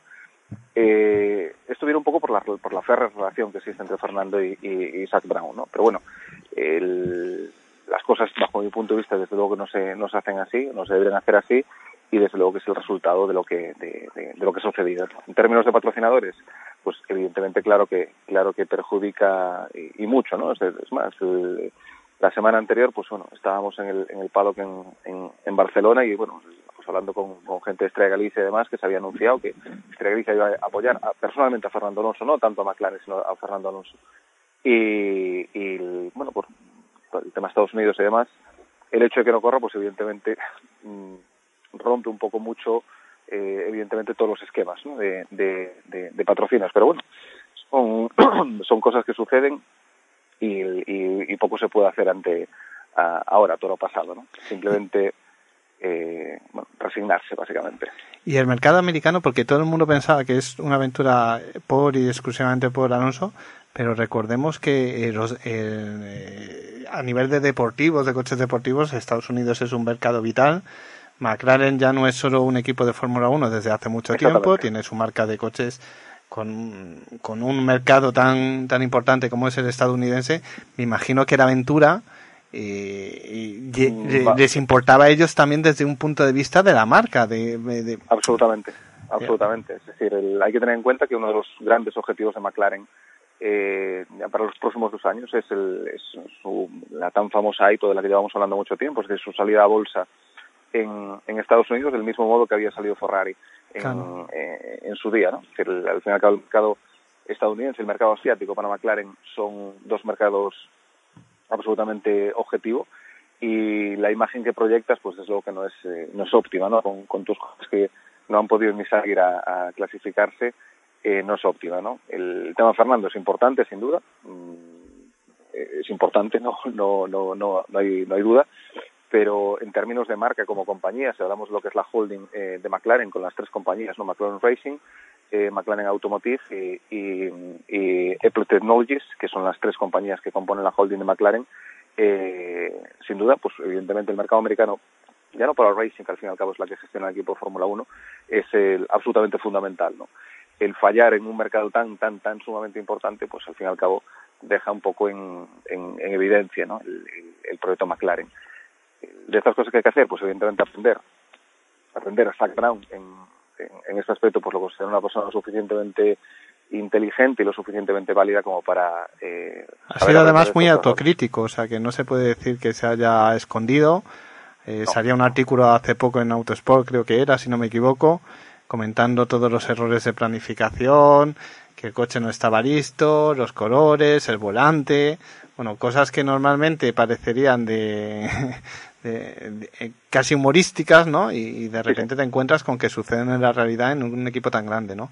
Yo quería pre- preguntarte porque la asociación con Carlin eh, desde el primer momento parecía, eh, cuando haces una joint venture normalmente buscas alguien que te pueda aportar en aquello que careces, ¿no? Entonces, si McLaren carecía de experiencia, lo normal hab- habría sido un socio que aportara esa experiencia que a ti te faltaba. Eh, ¿No crees que el movimiento de asociarte con un equipo como Carlin eh, no tenía mucho sentido para lo que había en juego y para la falta de experiencia que tenía McLaren en la? Esto viene un poco del- respondiendo un poco la pregunta que la, pregunta inicial, ¿no? Y lo que yo decía, prisas. Es decir, tú cuando planificas un proyecto a tres meses, eh, suceden este tipo de cosas. El, digamos que no había más alternativas. McLaren en ese momento no tenía más alternativas. Por lo tanto, te tienes que asociar un poco con lo que te queda, ¿no? Con lo que te queda. Es decir, el, el escenario ideal, evidentemente, era Andretti. Con Andretti, no por sus as- asociaciones y demás, era absolutamente imposible asociarse con, con, con Andretti. ¿Y qué te queda en el mercado? Te queda Carlin. ¿Eso o no vas a Estados Unidos? Una de dos. Porque el, el personal, evidentemente, que había eh, disponible, entre comillas, de, eh, de McLaren Racing no, no tenía experiencia en Indy, mm, tiene experiencia en Fórmula 1. Por lo tanto, mm, tienes que tirar de, de, de, de lo que te queda en el mercado y cuando sales a comprar y, y quedan tres meses para, para la competición, el resultado... Te quedas es con que- las obras, por así decirlo, casi. Sí, sí, absolutamente. El resultado es el que el que ha sido, ¿no? Por eso, evidentemente, eh, Zach Brown, bueno, pues mm, a mí me alegra, sinceramente, ver lo honesto que ha sido. Y Gilles de Ferran, evidentemente no pueden reconocer otra cosa que no sea lo mal, lo mal, lo francamente mal que lo han hecho. Es decir, esto es, el, es el- así de claro, ¿no? Para ellos, el- o cualquier otra cosa que hubiesen dicho, hubiesen quedado fatal, ¿no? Eso, pero bueno, eh, conozco personalmente a Sack y, y sí que me parece una persona absolutamente honesta y amante de McLaren, ¿no? Y esto mm, le ha hecho pupa. Bien es cierto que ellos tampoco considera, sabían que iba a ser complicado, ¿no? Pero no, con, no, no a este nivel. Digamos que yo creo que es el primer tropezón serio de su gestión, porque lo que anterior era como que no le venía de él y esta ha sido la primera vez. Vale. Y un- una última pregunta, Pablo, tú que eres tan conocedor de, de todo el mundillo. Eh, estamos ahora en el Gran Premio de Mónaco, que para la Fórmula 1 así es como su gran cita, ¿no? Eh, digamos que nadie quiere perderse nunca eh, esta carrera por todo lo que implica. Eh, y, y lo que te quería preguntar es por qué crees que es tan icónico, por qué crees que es tan importante para la Fórmula 1 este gra- gran premio en particular, al margen del riesgo que comporta siempre circular por las calles tan estrechas de Mónaco, ¿qué crees que le hace tan vital a nivel de negocio, a nivel de, de, de- de imagen? para ¿Por qué lo hace tan especial? Básicamente es imagen, porque negocio, mm, yo me atrevo a decir que es el, el, el gran premio donde menos negocio se hace. Fíjate, el que menos. Sí, sí, absolutamente. Es decir, me atrevo a decir que es el que menos negocio se hace. Es, decir, el, es el más glamuroso, es el, el que menos paga, el que el, donde el palo que es el más pequeño. eh, es un gran premio muy particular, el circuito más pequeño, es decir, pero donde menos negocio se hace, con diferencia, además. Fíjate. Eh, pero es, el- es, es icónico, es decir, al fin y al cabo, mira, el- voy a hacer una frase mía, la voy a hacer mía una frase de Sean Bratchett, que el, eh, me reuní con Sean Bratchett la última vez en el Gran Premio de España, ahora hace, hace 15 días, en el, el sábado de la carrera en su motorhome. Estábamos hablando un poco de, de circuitos, estábamos hablando de, de, de qué cosas el, de lo que tengan que ver con circuitos, ¿no? Y, y una frase que él decía es, buscamos lugares icónicos. Detrás de esa frase, de, de, de esa frase, buscamos lugares icónicos, hay, hay un mensaje claro, ¿no? Es el- un mensaje claro que es, el, es dinero, al fin y al cabo, ¿no? Mónaco, cuando hablas, cuando piensas en Mónaco piensas en Fórmula 1, cuando piensas en Fórmula 1 piensas en Mónaco y piensas en Ferrari. En la Fórmula 1, yo siempre lo digo, es que cuando yo me reúno con, con pues, directores de compañías, directores de marketing, etcétera, etcétera, y hablas de Fórmula 1 hay unos valores que se asocian automáticamente al deporte, que son pues eso, la solvencia, el prestigio, el top tecnológico, eh, el glamour, etcétera, etcétera. Y son valores que automáticamente te vienen en Mónaco, ¿no? Por eso Mónaco De boca, ¿no? 1 y lo boca directamente, van, van de la mano, ¿no? Mónaco es Fórmula 1 y Fórmula 1 es Mónaco, es como Ferrari es Fórmula 1, Fórmula 1 es Ferrari, ¿no? Eh, independientemente que sí que hay otras citas, como pueden ser, pues evidentemente Singapur, como puede ser Abu Dhabi, en México, etcétera, etcétera, que, que, el- que son paddocks mucho más chulos, se, puede, se hace mucho más negocio del que se hace en Mónaco, ¿no? En Mónaco, de hecho, ni, ni la mitad de los equipos ni se quedan ni duermen en Mónaco, duermen fuera, evidentemente, el paddock es súper pequeñito, eh, es, Ha- esa Has imagen- roto, has roto yo creo la imagen que tenía mucha gente de Mónaco, donde todo el mundo pensaba que se hacían negocios por los yates y demás, y eso de repente. No, hay, hay más, de, de verdad, hay más fiesta en Mónaco en, en el Gran Premio que negocio, de verdad. Fíjate. Es el, es el- se ve mucho más en otras citas, como puede ser, pues eso, Singapur eh, o el propio Abu Dhabi, ¿no? Que es el, siendo la última cita del año, que es como la fiesta de fin de curso, donde están Mm. todos los players que orbitan alrededor de la Fórmula 1. No es el palco de Santiago Bernabéu. Sí, sí, no, exactamente. ¿no? Por eso, al cabo, Mónaco, pues... eh, Que se acaba de cargar un mito. No, pero por ejemplo lo vemos con la, con la, con la Red Bull Station, ¿no? Que, el, que el, no sé si visteis la, la, la Energy que llevaron Mm. a- al, al paddock de Barcelona, que era absolutamente bestial. Es decir, era un 30% más grande que el año pasado en la terraza, bueno, absolutamente brutal, versus la que llevan a Mónaco, que cada año es más bestia. Es decir, pero bueno, pues el- los jueves de carrera, araos que se montan ahí, pues os podéis imaginar, ¿no? Y el, De los que le gustan a Antonio, además. Son, son cosas que casi me, me obligan, me obligan a, a ir, pero para estar a- a- a- atento a las últimas noticias de la Fórmula 1. Ya le veo, ya le veo. Exactamente. Oye, pues muchísimas gracias por dedicar este tiempo de un viernes por Nada, la tarde, vosotros. estar junto a nosotros. Eh, para nosotros siempre es un orgullo. Te llamaremos dentro de poco seguramente para acercarnos Muy esa... No, no, la verdad es que, que sabemos siempre, bueno, aprendemos siempre un poquito más contigo, que eso es lo más importante con una llamada y, y en tu caso siempre acertamos. Siempre digo, gracias, de verdad. siempre digo que lo importante cuando llamamos a alguien como Pablo es todo lo que puedes aprender. ¿no? Claro. Entonces, por eso me gusta llamarle, porque No, siempre en cada llamada tenemos todo. algo nuevo que nos llevamos Tiene a que venir al estudio. Sí, esa es otra. Eh, y decirte que tenemos estudio nuevo, que tenemos zona VIP y todo para, para tomar algo.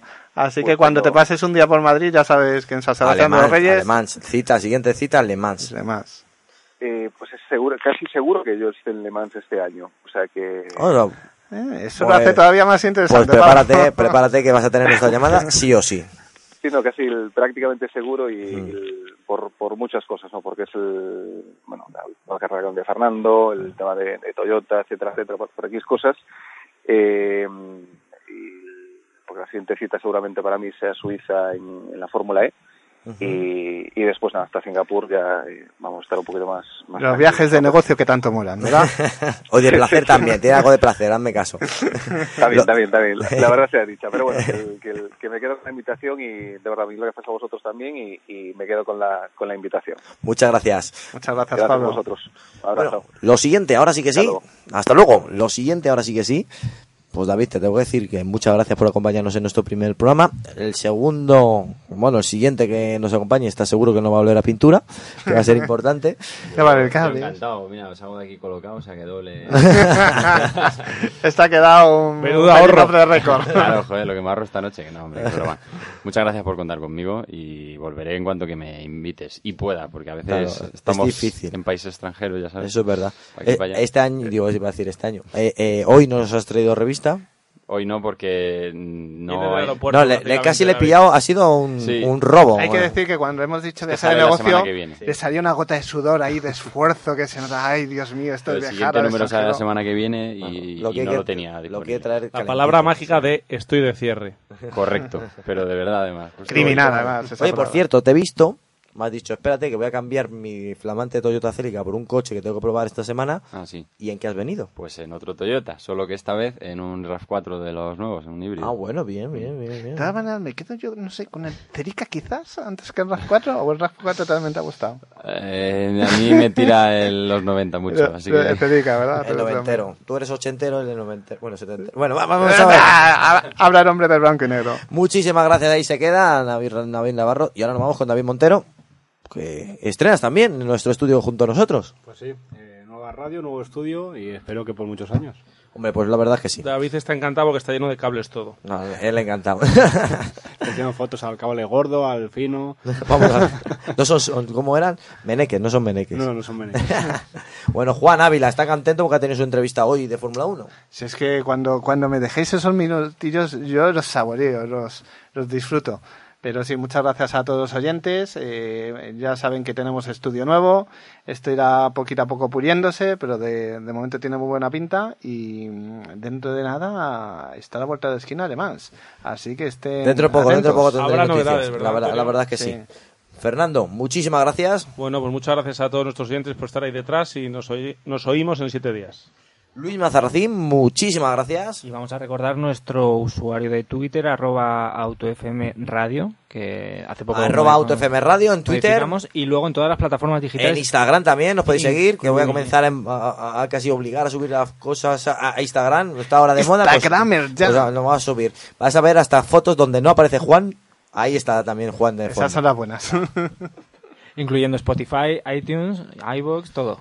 iVoox, eh, Spotify, eh, Apple, eh, eh, a- Podcast, Apple eh, no, Podcast o Google Podcast, Podcast. Google Podcast, bueno, es- eh, locura, que no post que se... Yo creo que decimos ya redes sociales. Todas las plataformas digitales. Sí.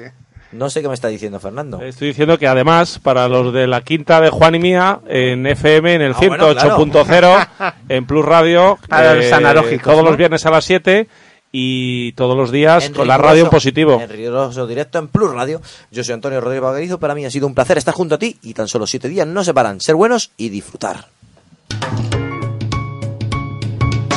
Lubricantes Total te ha ofrecido Auto FM. Lubricantes Total. Mantén tu motor más joven por más tiempo.